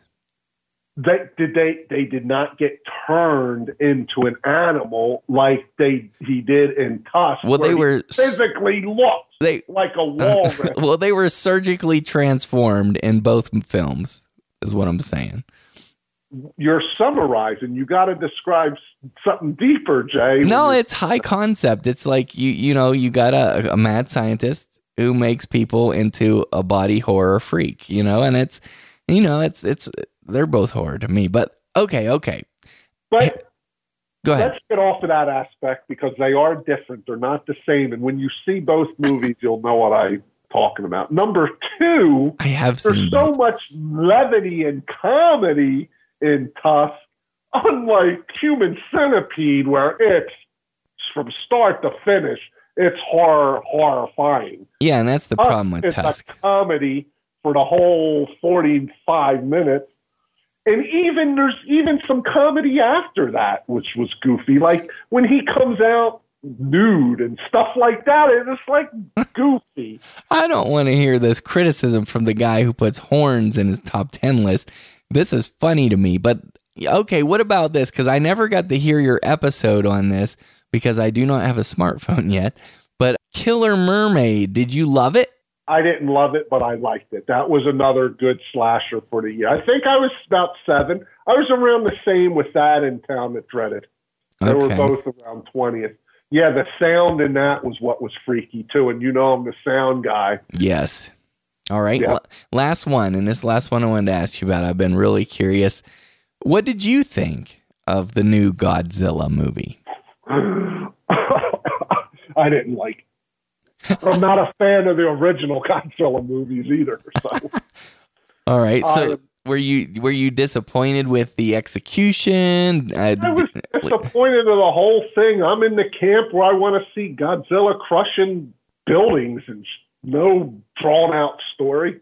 yeah. Okay. I, I think I might even dozed off in that movie, man, because I seen it in the theater. I was with my uh, one worker. I forget what's. I think I was in Texas, some state at the time, some damn theater, Mhm. and um, I might have even shut my eyes like the first half. But no, I'm not in the Godzilla camp. what side were you on, Jay? Yeah, I, I did not like that movie. I was disappointed. But Yeah. but Wolfman Josh really liked it. No, I liked the other remake. What was it? 99 in the 90s or something. Oh, Godzilla. are you serious? Are you talking about the one with Matthew Broderick? Is that who was in it? I forget. So Yeah, like the the the Roland Emmerich one. It's like the one everybody makes fun of from like 1998. The, the, you like that one? yeah, I think that. Was, I think. I think. Like I said, it's been. I mean, it was Okay. better than this. Wow, I, I I don't know if I could say that. I, I mean, it was more playful and and maybe even more entertaining, but that movie's pretty bad when it comes down to it because it's kind of cheesy. But Are you calling Godzilla horror, Jay? now that's an interesting question. I am calling Godzilla a second tier classic monster, and because he is a classic monster, I feel like he at least has some place in being addressed on a horror podcast. That Okay. that's Cheap Thrills has more horror in it than Godzilla fans. So just listen to me and get Cheap Thrills. But Godzilla actually has a monster in it. So, But- just because a monster's in something, there's good monsters. you crack me up.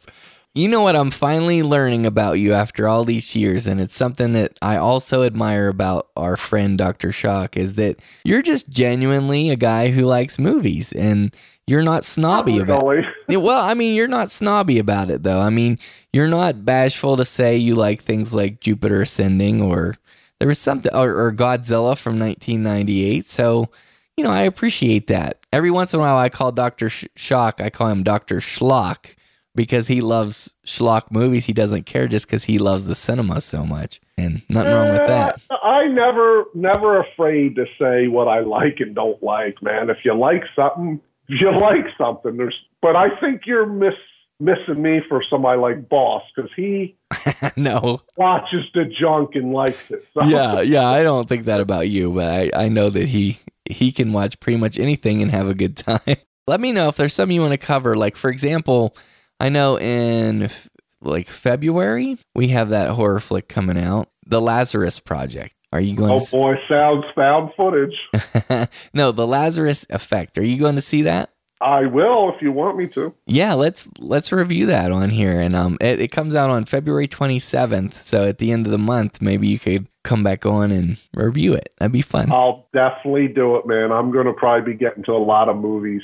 I'm definitely going to watch them all just like you do. But I don't cover theater releases because I want the people to be able to stream it or get the DVD. So I don't cover them on my show, but I do watch them all. I'm I haven't over the years, like the last couple years I have, but before that, I usually didn't. I waited till they came out in DVD because that was just what I did. But now I have been going and watching them in the theater. So, gotcha. Absolutely, I'll I'll review it with you, buddy. All right, let's plan on that. Nice, Jay. I had a blast as always.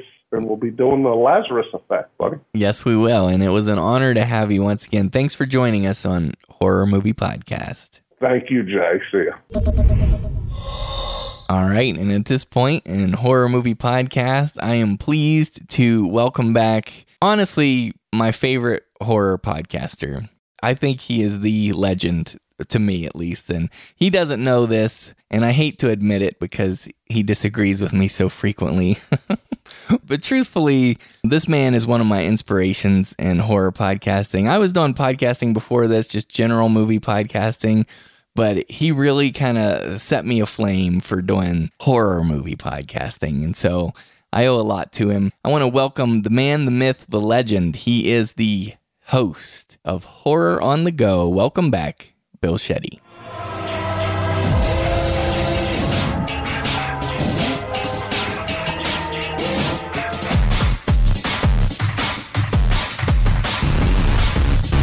I'm humbled, Jay. Seriously, man. It means so much to me that I inspire people. And, you know, the reason I started doing shows and broadcasting and stuff is to help fans simply, whether a movie is good or not. And I've been doing it nine and going on 10 years now, straight on the internet. And yep. I love it just as much as then. And I hear from people all over the world. And, I love it. I'm glad I'm helping people decide on what to watch and get, man. That's what it means to me. Yeah, and I, I love fighting with you. And when I listen to you, like uh, this past week, actually, true story, I've been listening to old episodes of Grizzly Zone and um, with you and Crucifix. and man, I, I just I always want to like yell at you and stuff. I mean, I mean we're friends. You and I are friends, and but but, but it's just it's hilarious because like you know, we we fight a lot too. So you you crack me up, and I like fighting with you about horror movies. I have a feeling we're gonna fight a little bit tonight on this one. So, Probably, but Jay, first before we get started, now you just called me a friend. Now, all right, you've seen this movie before I did. You knew when I was going to see it. Now, would a friend let another friend spend fifteen dollars a ticket on a movie he knows wasn't worth it? Well, here's the thing. I didn't want you bailing. You know, I don't get to hear a Bill Shetty podcast a whole lot these days or radio broadcast or whatever you call it now. I don't get to hear you that much. So I'm like, if I text him about this movie, he's probably going to bail and not even see it. So, uh, so I just like snickered to myself and walked out of the theater. But I did consider texting you. I really did. You see horror movie podcast fans who your host is. he's a cynical man, this guy. but no, Jay, I would have seen it anyway eventually. Um, I probably wouldn't have went to the theater to watch this because I hadn't heard nothing good about it. But well, why do you pay fifteen bucks to see a movie? I just pay six seventy five and see a matinee. I don't go to matinees, man. I'm usually working during the days. If I'm not working, I definitely don't want to go out. So I'm a night guy. So I gotcha. Well, all right. Well, that brings us here to our uh, feature review of the Lazarus Effect. Good morning, Dr. McConnell. Good morning, James. This whole process started with the Lazarus serum. The goal here is simple to bring someone back from the dead. About one. In three, two, one. No effect. Maybe if we up the dosage next time. You are playing God with a bunch of dead animals.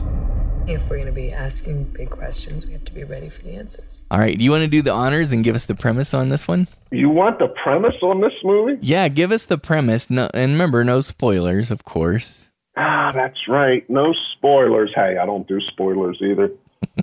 yeah, a group of, and I always do this off my head. I'm not reading this anywhere, so you know that, Jay. But um, Yeah. so Old school. No. old school. So we got a group of medical personnel students that concoct this. Oh man, Serum. Flu- serum fluid. Good. Thank you for helping me out there. sure. Looking for the right word to resurrect the dead. Now, in the beginning, they made mention of helping coma patients and stuff like that. To be honest, I wasn't even paying attention to it. hey, I was on a new date, so yeah. I wasn't totally 100% into it. And after it got started, I was really out. But anyway, they they start injecting this fluid into animals, pigs, dogs, which I was shocked because in the U.S., man, you don't fool around with dogs. Now, I'm not the biggest animal lover in the world, but dogs are something you don't mess with usually in this country. So I was actually shocked they went the dog route. You mean because people would be offended by that? Absolutely, yeah. they do, and the uh, what is it? The HSPCA and all them, man. I mean, you know, it's all legit, but it's just something you usually don't trifle with in Well- movies. Well, our buddy uh, Dr. Walking Dead, Kyle Bishop, he always gives the distinction of how you can tell a real horror movie, and that's whether or not the dog dies. But this is an interesting film because the dogs start out dead, right? Correct. so, so jury's out. But that captivated me, though. I actually perked me up because I'm like, wow, I actually said this in the theater. I was like, wow, they're using dogs. So, like, I was a little excited to see where this was going to go. Yeah. Yeah, I like that. And if we could talk about the title real fast. So, the Lazarus effect, I'm sure most people are aware that, I'm sure, I mean, I assume it's named after the person in the Bible named Lazarus, who is known to have been raised from the dead by Jesus after being dead for like four days. So, he was long since dead. Jesus said, Lazarus, come forth, and he got back up again. So, like you said, the resurrecting or at least bringing the dead back to life thing that that is here. And of course, as we get with horror movies, this is a really common theme where when they come back from the dead, they're not quite the same, just like in Pet Sematary, for example. Yeah, of course, that movie came out in this. I mean, that was one of the things you thought of right away. Oh, yeah. Yeah. And this is for the listeners out there. We recently did a theme episode, and this fits perfectly in the theme of when science goes too far. And, and that's what we've got here. So, um, Bill Shetty, the first thing I want to ask you about this it stars Olivia Wilde.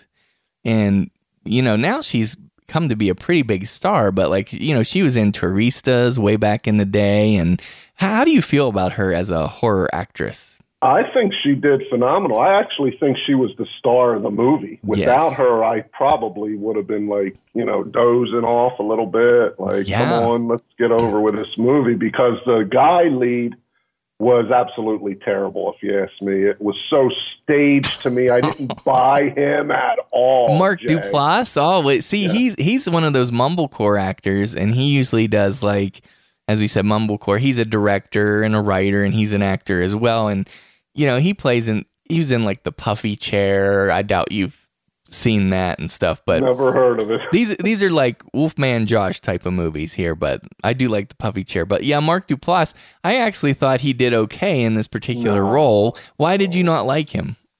there's just several times in the movie that it just seemed like he was reading and you could tell. It was unbelievable his reactions he was making in his face.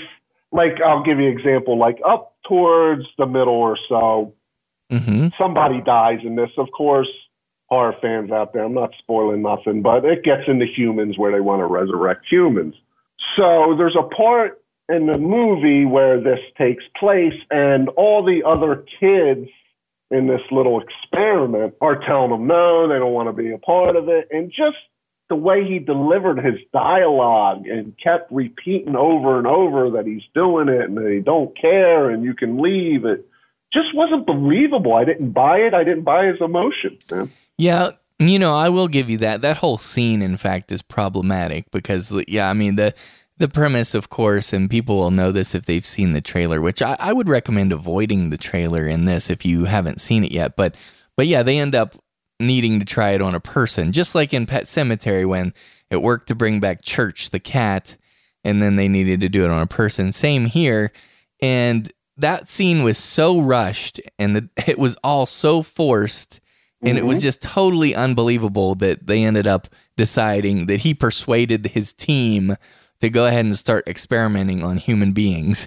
There, there's no way, man. Now, I'm sure there might have been one out of five that might have stayed, but most people ain't going to risk their career. I don't care who they are. I mean, morally, there's Right. so many different reasons, and all of them stayed. You know, like come on, like it just didn't didn't work, man. Bad writing, bad acting, man. yeah, that scene is definitely problematic. But so in this film, Bill Shetty, I just want to say this too up front that I think the first third of the film works very well. And in fact, you know, during the first third, the first act, I was thinking, man, this might be like 8.5 or 9 Oh, type of man, movie. No way. No, in the first act, the second two acts, I mean, second and third act, that just falls apart for me. But I, I actually thought they did a lot of things right. And one thing is, they started pulling from a lot of other films. Like we talked about Pet Sematary. There are Frankenstein references, not only in the script, I mean, they do like, you know, script quotes of Frankenstein, which is kind of amusing, but they also have like, you know, there's electricity and, you know, things like that. And so I think that they were drawing upon some really good things in the beginning. Yeah, I don't. I thought the beginning was slow, like the first act and a half, if you ask me. I thought it took to- too long to get to the human. Personally, I thought they drug it out way too long, tried to mm-hmm. build up too much suspense. Because come on, we're horror fans. We're there to get to the humans. You know what I mean, man? Well, that's so I wanted them to move to that way quicker than with you know, learning about the characters and the husband and wife team and all that sort of stuff. Yeah. And then we have got some dream sequences going on here with the wife that does come into play down the end. Kind of a little confusing in the end what is actually happening, but I wasn't too enthused with it. I don't see. I don't. I have to disagree with you here because, like, one thing I think what you're describing is a symptom of the PG-13 horror film. This is rated PG-13, and I think that unfortunately, in this type of rating, they have to really ramp up slowly because they can't go very far in terms of the rating. But like, I will say, the first act kind of they were trying to be creepy with the dog that they brought back. And I actually think that was very effective. They do pop culture references in here. They flat out referenced like Cujo. Yeah, of course. And, and, and, you know, I knew they would say that. But what was interesting about it is they didn't take the Cujo approach. And the dog itself, when they bring it back, it acts weird, but it's almost like it's just quiet. Yeah, it's docile. Yeah, it doesn't do anything. And that's kind of creepy. And, and one thing that impressed me, Bill Shetty, was that other than the dialogue cues and the music cues, you don't really see the dog do anything that's super threatening, but you still feel a little bit creeped out by it. Were you creeped out by the dog? Not at all, man. Come on, you're you're It was dragging, Jay. You know me. I want to get excited with a movie. I want to see something 10 minutes, 15 minutes tops, tops, man. Like usually the first scene, first one or two scenes, I want to see something. I want to be engaged. That's me as a horror fan my whole life. I don't want to sit through 30 minutes of mumbo jumbo to get to something sort of creepy or scary. There is one part with the dog Mhm. that I was curious with what was going to happen. Yeah. I don't like where they went with it. We can say it. The dog gets on a bed watching somebody sleeping. yeah, it's in the trailer. Yeah. yeah, nothing ends up happening with it. Like, you know, you're waiting, you're like, oh my God, what's this dog going to do? Is it just going to bark? Is it going to attack? No, they just jump to another scene the next morning. Like, I'm like, what a failed scene for a horror fan. Like, It was- something. It was weird that they just cut that off. It was like cut to the next day. Like Jay, even if the woman woke up and like the dog was growling or trying to snap or something, but no, it's just standing there. It reminded me of Paranormal yeah. Activity One, where she's just standing there. exactly. That's exactly what it reminded me of too. And and as you maybe remember, I always thought that was creepy in Paranormal Activity when she's just standing there watching him. And so that is kind of freaky and it is threatening because the dog is up on the bed just standing there watching her sleep. Now that's that's a little bit troubling cuz I don't know if you've been around animals too much, but when they do weird stuff like that, it is unsettling. No. Like I said, it was a little bit. I was getting excited there. I wanted to see something, but like you said, they cut it right off. And Jay, as you know, all dog lovers, cat lovers usually sleep with their pets. So it wasn't something really out of the ordinary. It wasn't like he was growling, frothing from the mouth, anything. He was just standing there looking with a goofy, sad look on his face. So I was expecting something there. I think you got to give him credit for the fact that he wasn't growling or frothing at the mouth because that would be cliche. And and the fact that they didn't do that was good. And I'll I'll tell you here, uh, Bill Shetty, I'm to try to impress you here with this with this movie because they they made a couple smart decisions. At one point, they do they give this dog a cat scan, which I think is hilarious that they're giving a dog a cat scan. Anyway, that kind of made me chuckle to myself because I'm a weirdo. But they do this a few times in the film when they insert the dog into the cat scan tube. The camera, which represents us, that's our perspective. The dog comes at the camera slowly, and they're just moving this dog, which we're uneasy with and we think is creepy. They're moving this dog toward the camera, and it's not doing anything or anything particularly threatening. But the fact that they're moving this this freak that's brought back from the dead toward us, it made me actually press back in my theater seat, and I was impressed that they actually got me to do that. And they do that very technique with this a couple other times in this film when they bring back, you know, when Olivia Wilde's character comes back, they have her close to the camera too, and I feel like that's threatening. Yeah, I'm not impressed, Jay. Come on, how how can you not appreciate that? That's that's some. because I was so trying to pay attention to the analytical scientific talk that they were discussing about we only use 10% of our brain and look at all the network going off in the brain they're using all of it and so there was a lot of stuff you had to be engaged with listening paying attention to if you wanted to know what was happening with this drug that they were using on these people and the animals you know what i mean so i was trying to pay attention for you jay because of your show Yeah, right. You were holding hands and sharing popcorn. I know what you were doing. no, actually, I wasn't. I was, I'll tell you what. You want a good positive in this movie? Well, Tell it. Positive, negative. Tell it. They tried, and I know you don't like this. They tried so many cheap jump scares. Now, I don't think you've heard my cheap jump scare episode, Jay. I, I know what you said in it, and I Okay. and I'm really, I'm really. Okay, I love them. I love them. I don't care cheap. I don't care what you call them. I want to be engaged. I want to lift up. I want the hair stand, and that's me as a horror fan. I love it. There's nothing too cheap. They tried a good dozen times in this movie. Well, Was there timing there? No, Jay. It got me twice. yeah, Once I was shocked it got me. Their timing was impeccable. It was the amazing. thing. It was amazing, outstanding. And then there was another good one. But the other 10, I'm like, man, you could have been, you could have been like a seven rated movie. If they would have had the timing, man, it would have worked in some of them scenes. Yeah, that one made me jump up out of my seat. And I am not going to spoil it here, but I want to talk about an aspect of it because here's the thing it's clear, it's evident. You know that a scare is coming as a horror fan, so there's oh, no Oh, yeah. doubt. But you have what it's it's like right in the beginning of the movie, and you have her sitting. It's always dark in a horror movie. She's sitting there dark, and I don't know whether she's she's looking over her work or whatever. And in the background, to the left of of her, we see a figure standing there, like a silhouette of a figure. and and where they go with that and how they handle that is absolutely on the money. Yeah. I loved it. Yeah, and sort of slasher esque what I liked. And man, the timing was brutal, man. I loved it. I'm like, all right, man. Yeah. It's gonna be something worth watching. Yeah. Yeah. but so, they they tried and failed way too much though, man. Just so many out of place jump areas that would have never worked, probably not even on a teenager. Um, the theater was empty, so I had nothing to gauge. I think there was maybe six or eight people watching this movie.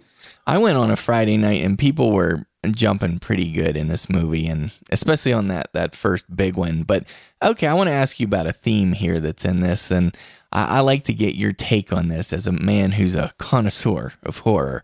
There is a, a recurring theme in horror which is you get punished when you try to play God, when science goes too far. And in this movie, you know, they're trying to bridge that gap between life and death. Death is the big, scary, great unknown to us. And so you have characters here who are, um, in essence, playing God and trying to bring back characters across the void. Now, there's something instinctively scary about that, about crossing back over the line.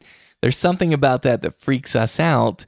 And I'm just wondering, wh- what do you think that is? Because we should have been at ease with the fact that these characters that we love, like Olivia Wilde, who's a, a great character in the beginning, she's a really nice person. The fact that he brings her back, we should have been happy about that. No, because you knew something was going to go awry. But even before that, I got to backtrack a minute. Her character, now, I can't, I'm not an expert in this area. I do know a lot of scientists and doctors and things like that. But the ones I know, they don't believe in God and things like that. They're scientists, so they only believe what can be proved.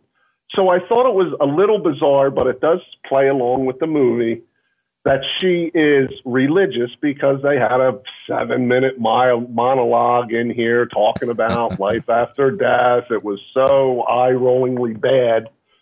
This discussion about her believing in, you know, God and what could be out there. Is there a heaven and hell and stuff like that? Well, she's And open to did- it. She's that did, no, yeah, she's not devout. Scientists aren't though usually, man. Yeah, I mean her see her counterpart, the Mark Duplass character, he is your your traditional scientist in that way and he's totally not a believer.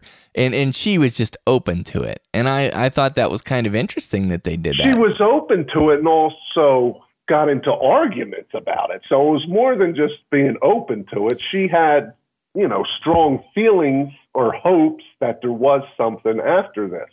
You know what I mean? So I thought, now it plays with the story, like I said. So it's kind of a contradiction to me. So what was your last question, Jay? Sorry, I got off on that tangent. Well, no, that's fine. I just wondered for some reason it creeps us out. Well, I'm just talking, just generally speaking, like dead bodies kind of creep us out, and it's like, well, why? Why is that? Because they're not going to bite you or anything. Like, why would a dead body creep you out? You know, and then, and then the fact that these people come back, it's like, well, that's good news. I mean, why would that creep you out? But it does. Yeah, well, Jay, it's just you know, the majority of people don't want to be around death. It's something we are all going to die. So it's not like we sit and want to think about us dying. So Right. We don't want to be around it, you know? Yeah. Those funeral directors and things like that we think are weird, Yeah. you know, because they're around this all the time. But why? But see, like, why would we be freaked out though when the death is removed and they have returned? Because, I mean, that's interesting to me. I just think it, and the reason I guess I'm harping on this so much is because it's funny how we seem to be hardwired, like deep down in our psyche, where that crossing that bridge over death is very taboo. We know it's taboo, and that's why we're flipped out and we don't trust these people when they come back.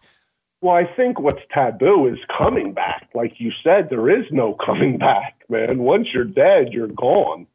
So that, in essence, is freaky alone for anybody to come back after they're, you know, biologically dead, brain dead, whatever you want to say. Yeah. Yeah. So so there's the spiritual side of this in this movie, but there's also the moral question. I mean, just the scientist guy himself, he he still had to answer the question, you know, just because you can bring somebody back, should you? And and they they briefly touch on that with with other people criticizing their work. And I, I actually wish that they would have gone into that more. You would have probably Oh, thought that was geez. They But- went too far already. I mean, they tested the dog. The dog has problems. He's not acting right. Now they're going to do it on a woman? Like, it makes no sense, man. Now, you get his, for one, that was, when this lady dies in the movie, I mean, that was kind of comical what happened to me. I mean, I don't mean to be laughing, but I was like, Yeah. oh my God, this didn't just happen. Like, really? Yeah, it was and then bad. like you you seen once that spark flew man. You knew exactly what was going to happen the rest of the movie. Like i was like oh my god here we go. It's 35 minutes in. Now we know where this is going. Because it, he was just such a bad actor it wasn't believable man. Oh you can't die like this. You can't do it. Mm. And then all the kids are trying to, dude, like you can't let it go. Let's call the doctor, you know, let's get help. I mean, it was just so fake, Jay. Well, I agree. I mean, the death scene was terrible, but what made me actually laugh, uh, like I actually kind of cracked up in the theater, was the fact that she gets electrocuted by doing this certain part of the the process, and then like ten minutes later, he asks the next girl to do that same thing.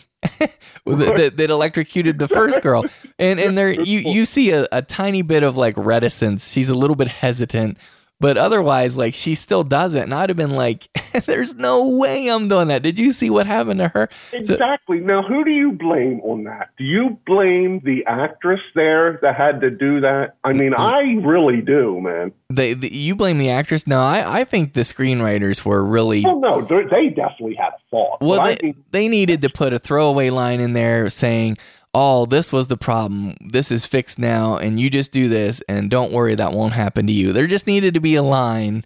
Well, no, the writing's definitely a big problem, but as an actor, you have to portray what's going on. So, like you said, there was a mild bit of reticence, like you said. Yeah, There, it should have been, no, I'm not. They should have had to put a belt around her arm and made her pull down that lever again, man, because you just ain't going to do this. We're no talking way. about a young 22 year old girl, probably. Yeah, and she just saw somebody get fried. There's no way. Yeah, so that was dumb. There's a scene, so after she's brought back, there's a scene, and they show this in the trailer, and it makes me so angry that this was shown in the trailer. Because I tell you what, this would have gone a long way for me in the theater. I would have been genuinely creeped out. And I talked about this on Movie Podcast Weekly. She sits up under the sheet, okay? And, and that's very Lazarus like, by the way, because when he came out of the tomb in, in the Bible, it talks about how he's wrapped up in his burial clothes and they had to, you know, take those off of him. So that Yeah, was well, ki- Friday the 13th did this too, that you're covering now, buddy. So- right. Yeah, so I'm not saying it's unique or anything. I mean, we heard about this back with Lazarus. But the thing is, they showed it in the trailer, and it is a creepy scene the way she's sitting up. It looks really creepy, but having seen it in the trailer, it didn't get the momentum going for me. And I, I was saying on Movie Podcast Weekly, I think there is a momentum to a horror movie where they start getting you creeped out and then they keep keep you going and and that just man if they wouldn't have ruined that in the trailer i think i would have gone more along with this movie No, Joe, I can tell you from not seeing the trailer, that wasn't creepy at all. It was so predictable and it wasn't freaky at all. You knew something was coming. I'll tell you, halfway through this movie, I didn't even think it was going to hit that much horror, to be honest with you. It did up the game in that aspect, but I wasn't into it, man. I got out of it pretty quick, to be honest with you. You know, Um, the I'll say one thing. It is Okay. a fascinating aspect about somebody coming back, and another di- movie did this, and it's escaping me. Julia Roberts, one of the Baldwins, what was it? Where they were doctors and they killed themselves. Oh, oh yeah. It's not the Frighteners. It's um, it's the other one. It's the uh, Oh, Flatliners. Flatliners. Yeah. Okay. Well, that was really interesting, which is a way, way better movie than this. But it's fascinating to know. People want to know what happens when you die, right? Right. So, of course, we're not going to know from the dog. the dog's not going to speak, not unless they wanted to go comedy horror, which I might have been more happy with. no, you wouldn't have. I might have been, Jay, but No. so it that did keep you wanting to see more. Like I wasn't totally I didn't want to get up and walk out of this movie. It wasn't that bad. I was engaged like what did she see? What is going to happen in the afterlife? So I was fascinated with that part. Yeah, and in fact, one of the characters asked her, "Did you see heaven? Did you see anything like heaven?" Mm-hmm. And what was really golden and impressive on Olivia Wilde's part in her performance is she didn't answer, but the look on her face, you knew she looked disturbed, and you knew that it wasn't a good thing that she saw. And I was like really impressed with that. Exactly. And there's one part up later on in the movie where she actually explains that she had done one thing wrong in her life and she couldn't believe that that sent her that direction. We'll put it that way. yeah, yeah, absolutely. But yeah, because yeah, m- like many, many horror movies, there has been a traumatic experience in this lead character's life, and it Right. still haunts her. And and I, I do, I will say, we get a little revelation about that in the end of the film, and and that's even though it's not a big deal, it creeped me out a little bit, and I thought it was really cool. no, that was a decent spot. But I got a question for you, Jay. Do you think any of this movie had anything to do with possession? that's really interesting because you know I could see where someone would read that because yeah, it seems like when they come back, they slowly but surely like because she was herself sometimes. But but it was like she was losing control of herself and so I think you could read possession into it though it wasn't blatant. Right. And all I wanted to say about that is if you have any possession ghost type fans out there, I think they might get out of them or get more out of this film than uh, somebody like me. Like Crucifix we was talking about earlier. I think this might be upper alley, even though it's nothing like her typical thing she likes, but it's got some lines in there and it goes a place where you didn't think it was going to go. Let's put it that way. Yeah, that's true. Okay, I want to ask you about this. At some point, we see that her fingers and parts of her body where she had injuries, like it started to turn gray, like it was rotting or turning black, like blackish, grayish, silver charcoal colored. and uh, I thought, oh, so we're getting a transition. So she has a transition internally, the way she's behaving, but also is she turning into a beastly freak? I was really getting excited about that, and it reminded me of that film Contracted that you and I both really liked. No, No, wait, wait. Do you remember in Contracted that progresses, and you know the last what five minutes of Contracted? I won't spoil it, but man, I wish we would have had more of that. And I was hoping that this would kind of go in the same direction that Contracted did, but it does not, and that was Yeah. really disappointing. I don't think it really could have, Jay, because they was going more reality based with this movie more than supernatural like. You know what I mean? So It's pretty supernatural. I mean, she Yeah. has telepathy. well, telep- CG and the CGI was pretty bad in this man. I agree. and what about? I'm getting. I, I don't know about you, but I'm getting really tired of the black eyeballs. Oh, I know. That's very cliched. And I honestly, Olivia Wilde, she's a beautiful actress, but she can Mm-hmm. make herself just in her normal appearance. She can look pretty freaky and disturbing. I agree. And so, you know, they didn't need to make her eyeballs black. I, I just thought, man, that's like cheesy when they do that. Because now, yeah, it, but that's going over that line into the possession field, man. With like what you said, that's yeah, it, it started one place and went another place. yeah, yeah. But we've just seen it so much, and it's it bugs me. Uh, another thing I will compliment them on, though, and, and I really like this. They do this a few times in this film, so I, I think I am going to credit a little bit of the direction, a little bit of the cinematography, because they will show us shots of the dead characters, the characters that were dead that have come back. they'll show us shots of them upside down, completely upside down.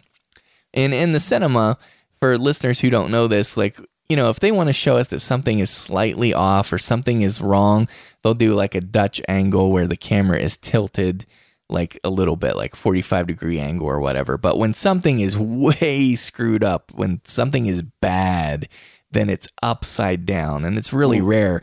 Well, they show us images of her uh, a few different times upside down, and that's like, you know, it's like cinematic language, the cue into the viewer that something is seriously wrong here. I like that. Yeah, it's a Texas chainsaw ripoff. You can't beat oh, that. and when that bum was upside down, turned, freaky, malevolent talk, man. Oh yeah, yeah, I it love always him. goes back to that, man. the harb the the first harbinger of doom that I know of. Yep. Yes, In existence, man, I think. That's right, our our number one horror film. But honestly, Bill Shetty, before we move into ratings here, we got to wrap up soon. But I think the ultimate problem in this film is that they just did not know how to handle their monster. I think they knew how to create a monster. Uh, the first act, like I said, is really good, listeners out there. I don't. I think Bill Shetty's not giving it credit where credit's Nah, due. But man, after they got a monster on their hands, it's like, well, what do we do with it? So I think that's the big problem. They just didn't know how to handle the monster. I think the whole movie's a problem. I think every aspect of the movie's got problems from the story to the writing to the execution to the timing to most of the acting. This is surprising, man. I mean, when you get a movie in a theater, this I've seen so many better indie movies, like more than 50% are better than this man acted. I just really did not buy the majority except the girl, man. Olivia Wilde, incredible actress. Yes. Without her, man, this would have been toppling like a one, one and a half to me, Jay. I gotcha. I'll paint a picture here for the listeners here as we wrap up. I'll, I'll go first. I'll let you have the final word of the night. But for me, The Lazarus Effect, everybody, this is a PG 13 horror film. Keep that in mind. It's classified as a horror thriller. And I'll tell you what it is it's a blend of four different movies. It's Brainstorm, which was like a sci fi thriller from the 80s, which is really good, by the way. It's Pet Sematary. It's a touch of Frankenstein. And what it is the most is a new movie that just came out last year called Lucy with Scarlett Johansson. Did you see that movie? No, but you're not throwing flatliners in there, Jay? Yeah, it's flat. Okay, that's right. I'd say flatliners as well, for sure. That's a hmm. good point. But like this Lucy movie, you know, she she starts using all of her brain, and then she gets these telepathic powers. And of course, in Lucy, she uses it, uses it for good. In this movie, she uses it for evil. So it's like an evil version of Lucy. And by the way, I didn't. Jay, you're saying evil. Were you ever scared in this movie? I just wasn't typically scared of her character, even when she got all demonic on it. No, I wasn't. But the intention clearly is that she's evil. That they intend her to be. But anyways, my rating on this because of the first act was so strong to me, and Oh and, my God. and Olivia Wilde, Olivia Wilde was so strong. I give it a 4.5 out of 10, and I'll tell you when this would be perfect to rent because I'm going to call it a low priority rental. A lot of times, the horror that they have at Redbox is pretty terrible, but I think this is an actual decent Redbox horror rental. So when you see um, the Lazarus Effect at Redbox, I say check it out. 4.5 low priority rental. What do you say, Bill Shetty? That's a glowing one dollar review, buddy. Get what you pay for. yeah, Jay is one hundred percent backwards here. The first act was by far the worst act in this movie, and it's funny you said how good of acting she did. She really didn't act that much in that part. It was more the whole group of them together. You liked her too. first- No, I loved her, but you're saying it's worth the first act. No way, man. No, The I'm first- saying the first act I liked, but uh, I'm not saying necessarily that her acting in the first act was the attraction. I thought her acting throughout was pretty strong. and you believe the build up to where this will went Jay. You like we're getting like the whole time, five minutes going, 10, 15, 20, 25. You're like excited still through all this. I was along for the ride. Uh, All Aside from the dumb parts that we were making fun of, um, aside from those things which take you out of it a little bit, uh, yeah, that first act, I was ready for um, an 8.59 rated horror Wow. movie. I, I was. Okay. Usually I love movies that do homages. This one I did not. They were very cheesily done. The Cujo line, the Frankenstein stuff. I didn't like it at all. It was so staged. I thought I was watching a play or something. I didn't like it at all. Too slow. For you horror fans that like to get in on the action, this movie's not it.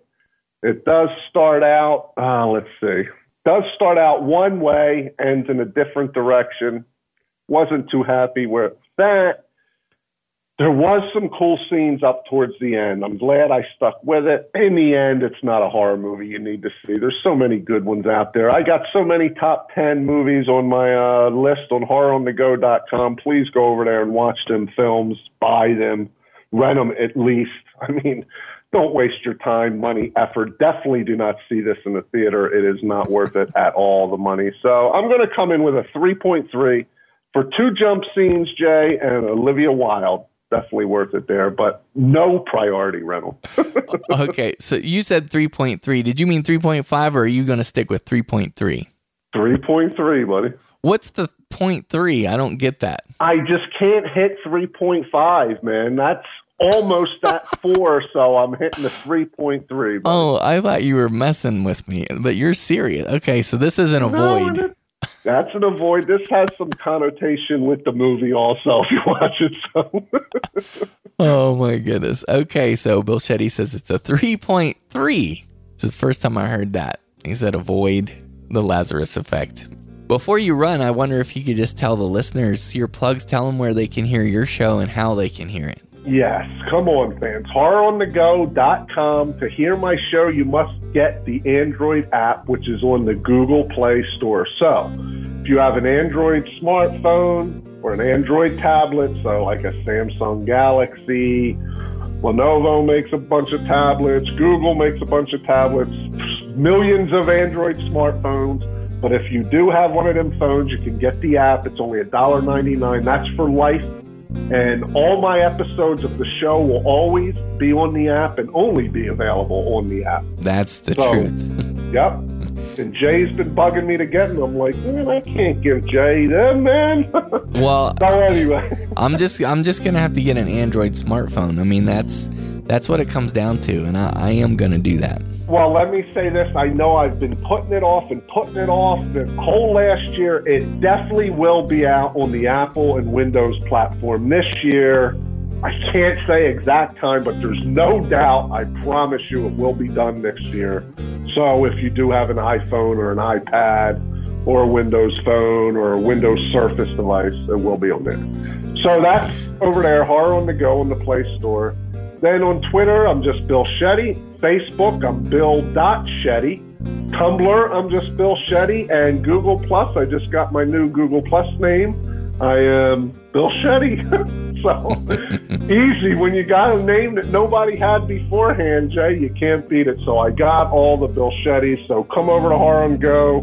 You can leave me messages on Twitter, Facebook, or email. I got a contact form on the website. Yes, check out the um, top 10 lists are over there, and I do got a bunch more apps for all devices, including Apple devices, on Horror on the Go. Okay, that just about wraps it up for episode 48 of Horror Movie Podcast. We thank you for listening and we hope you've enjoyed this episode. We want to take the time once again to thank our special guest, Bill Shetty, for all of his contributions. We love your comments, so get involved in the Horror Movie Podcast community and keep them coming. You can leave a comment in the show notes for this episode, or you can email me at horrormoviepodcast at gmail.com and I will answer you within a week. You can also leave us a voicemail at 801 382 8789, and your voicemail, at least in part, will be played on the show. You can find all our episodes, including the weekly horror movie podcast and Horror Metropolis, at our website, horrormoviepodcast.com. You can subscribe free on iTunes and you can follow us on Twitter at Horror Movie Cast. We're also on Facebook and Google Plus and a bunch of other places. I want to thank Fred Ingram for the use of his music for the Horror Movie Podcast theme song. You can find more of Fred's music at fredericingram.com. I'll have all of this linked in the show notes. And I think that's it for episode 48. So we thank you for listening and join us again next week on Friday for Horror Movie Podcast, where we're dead serious about horror movies.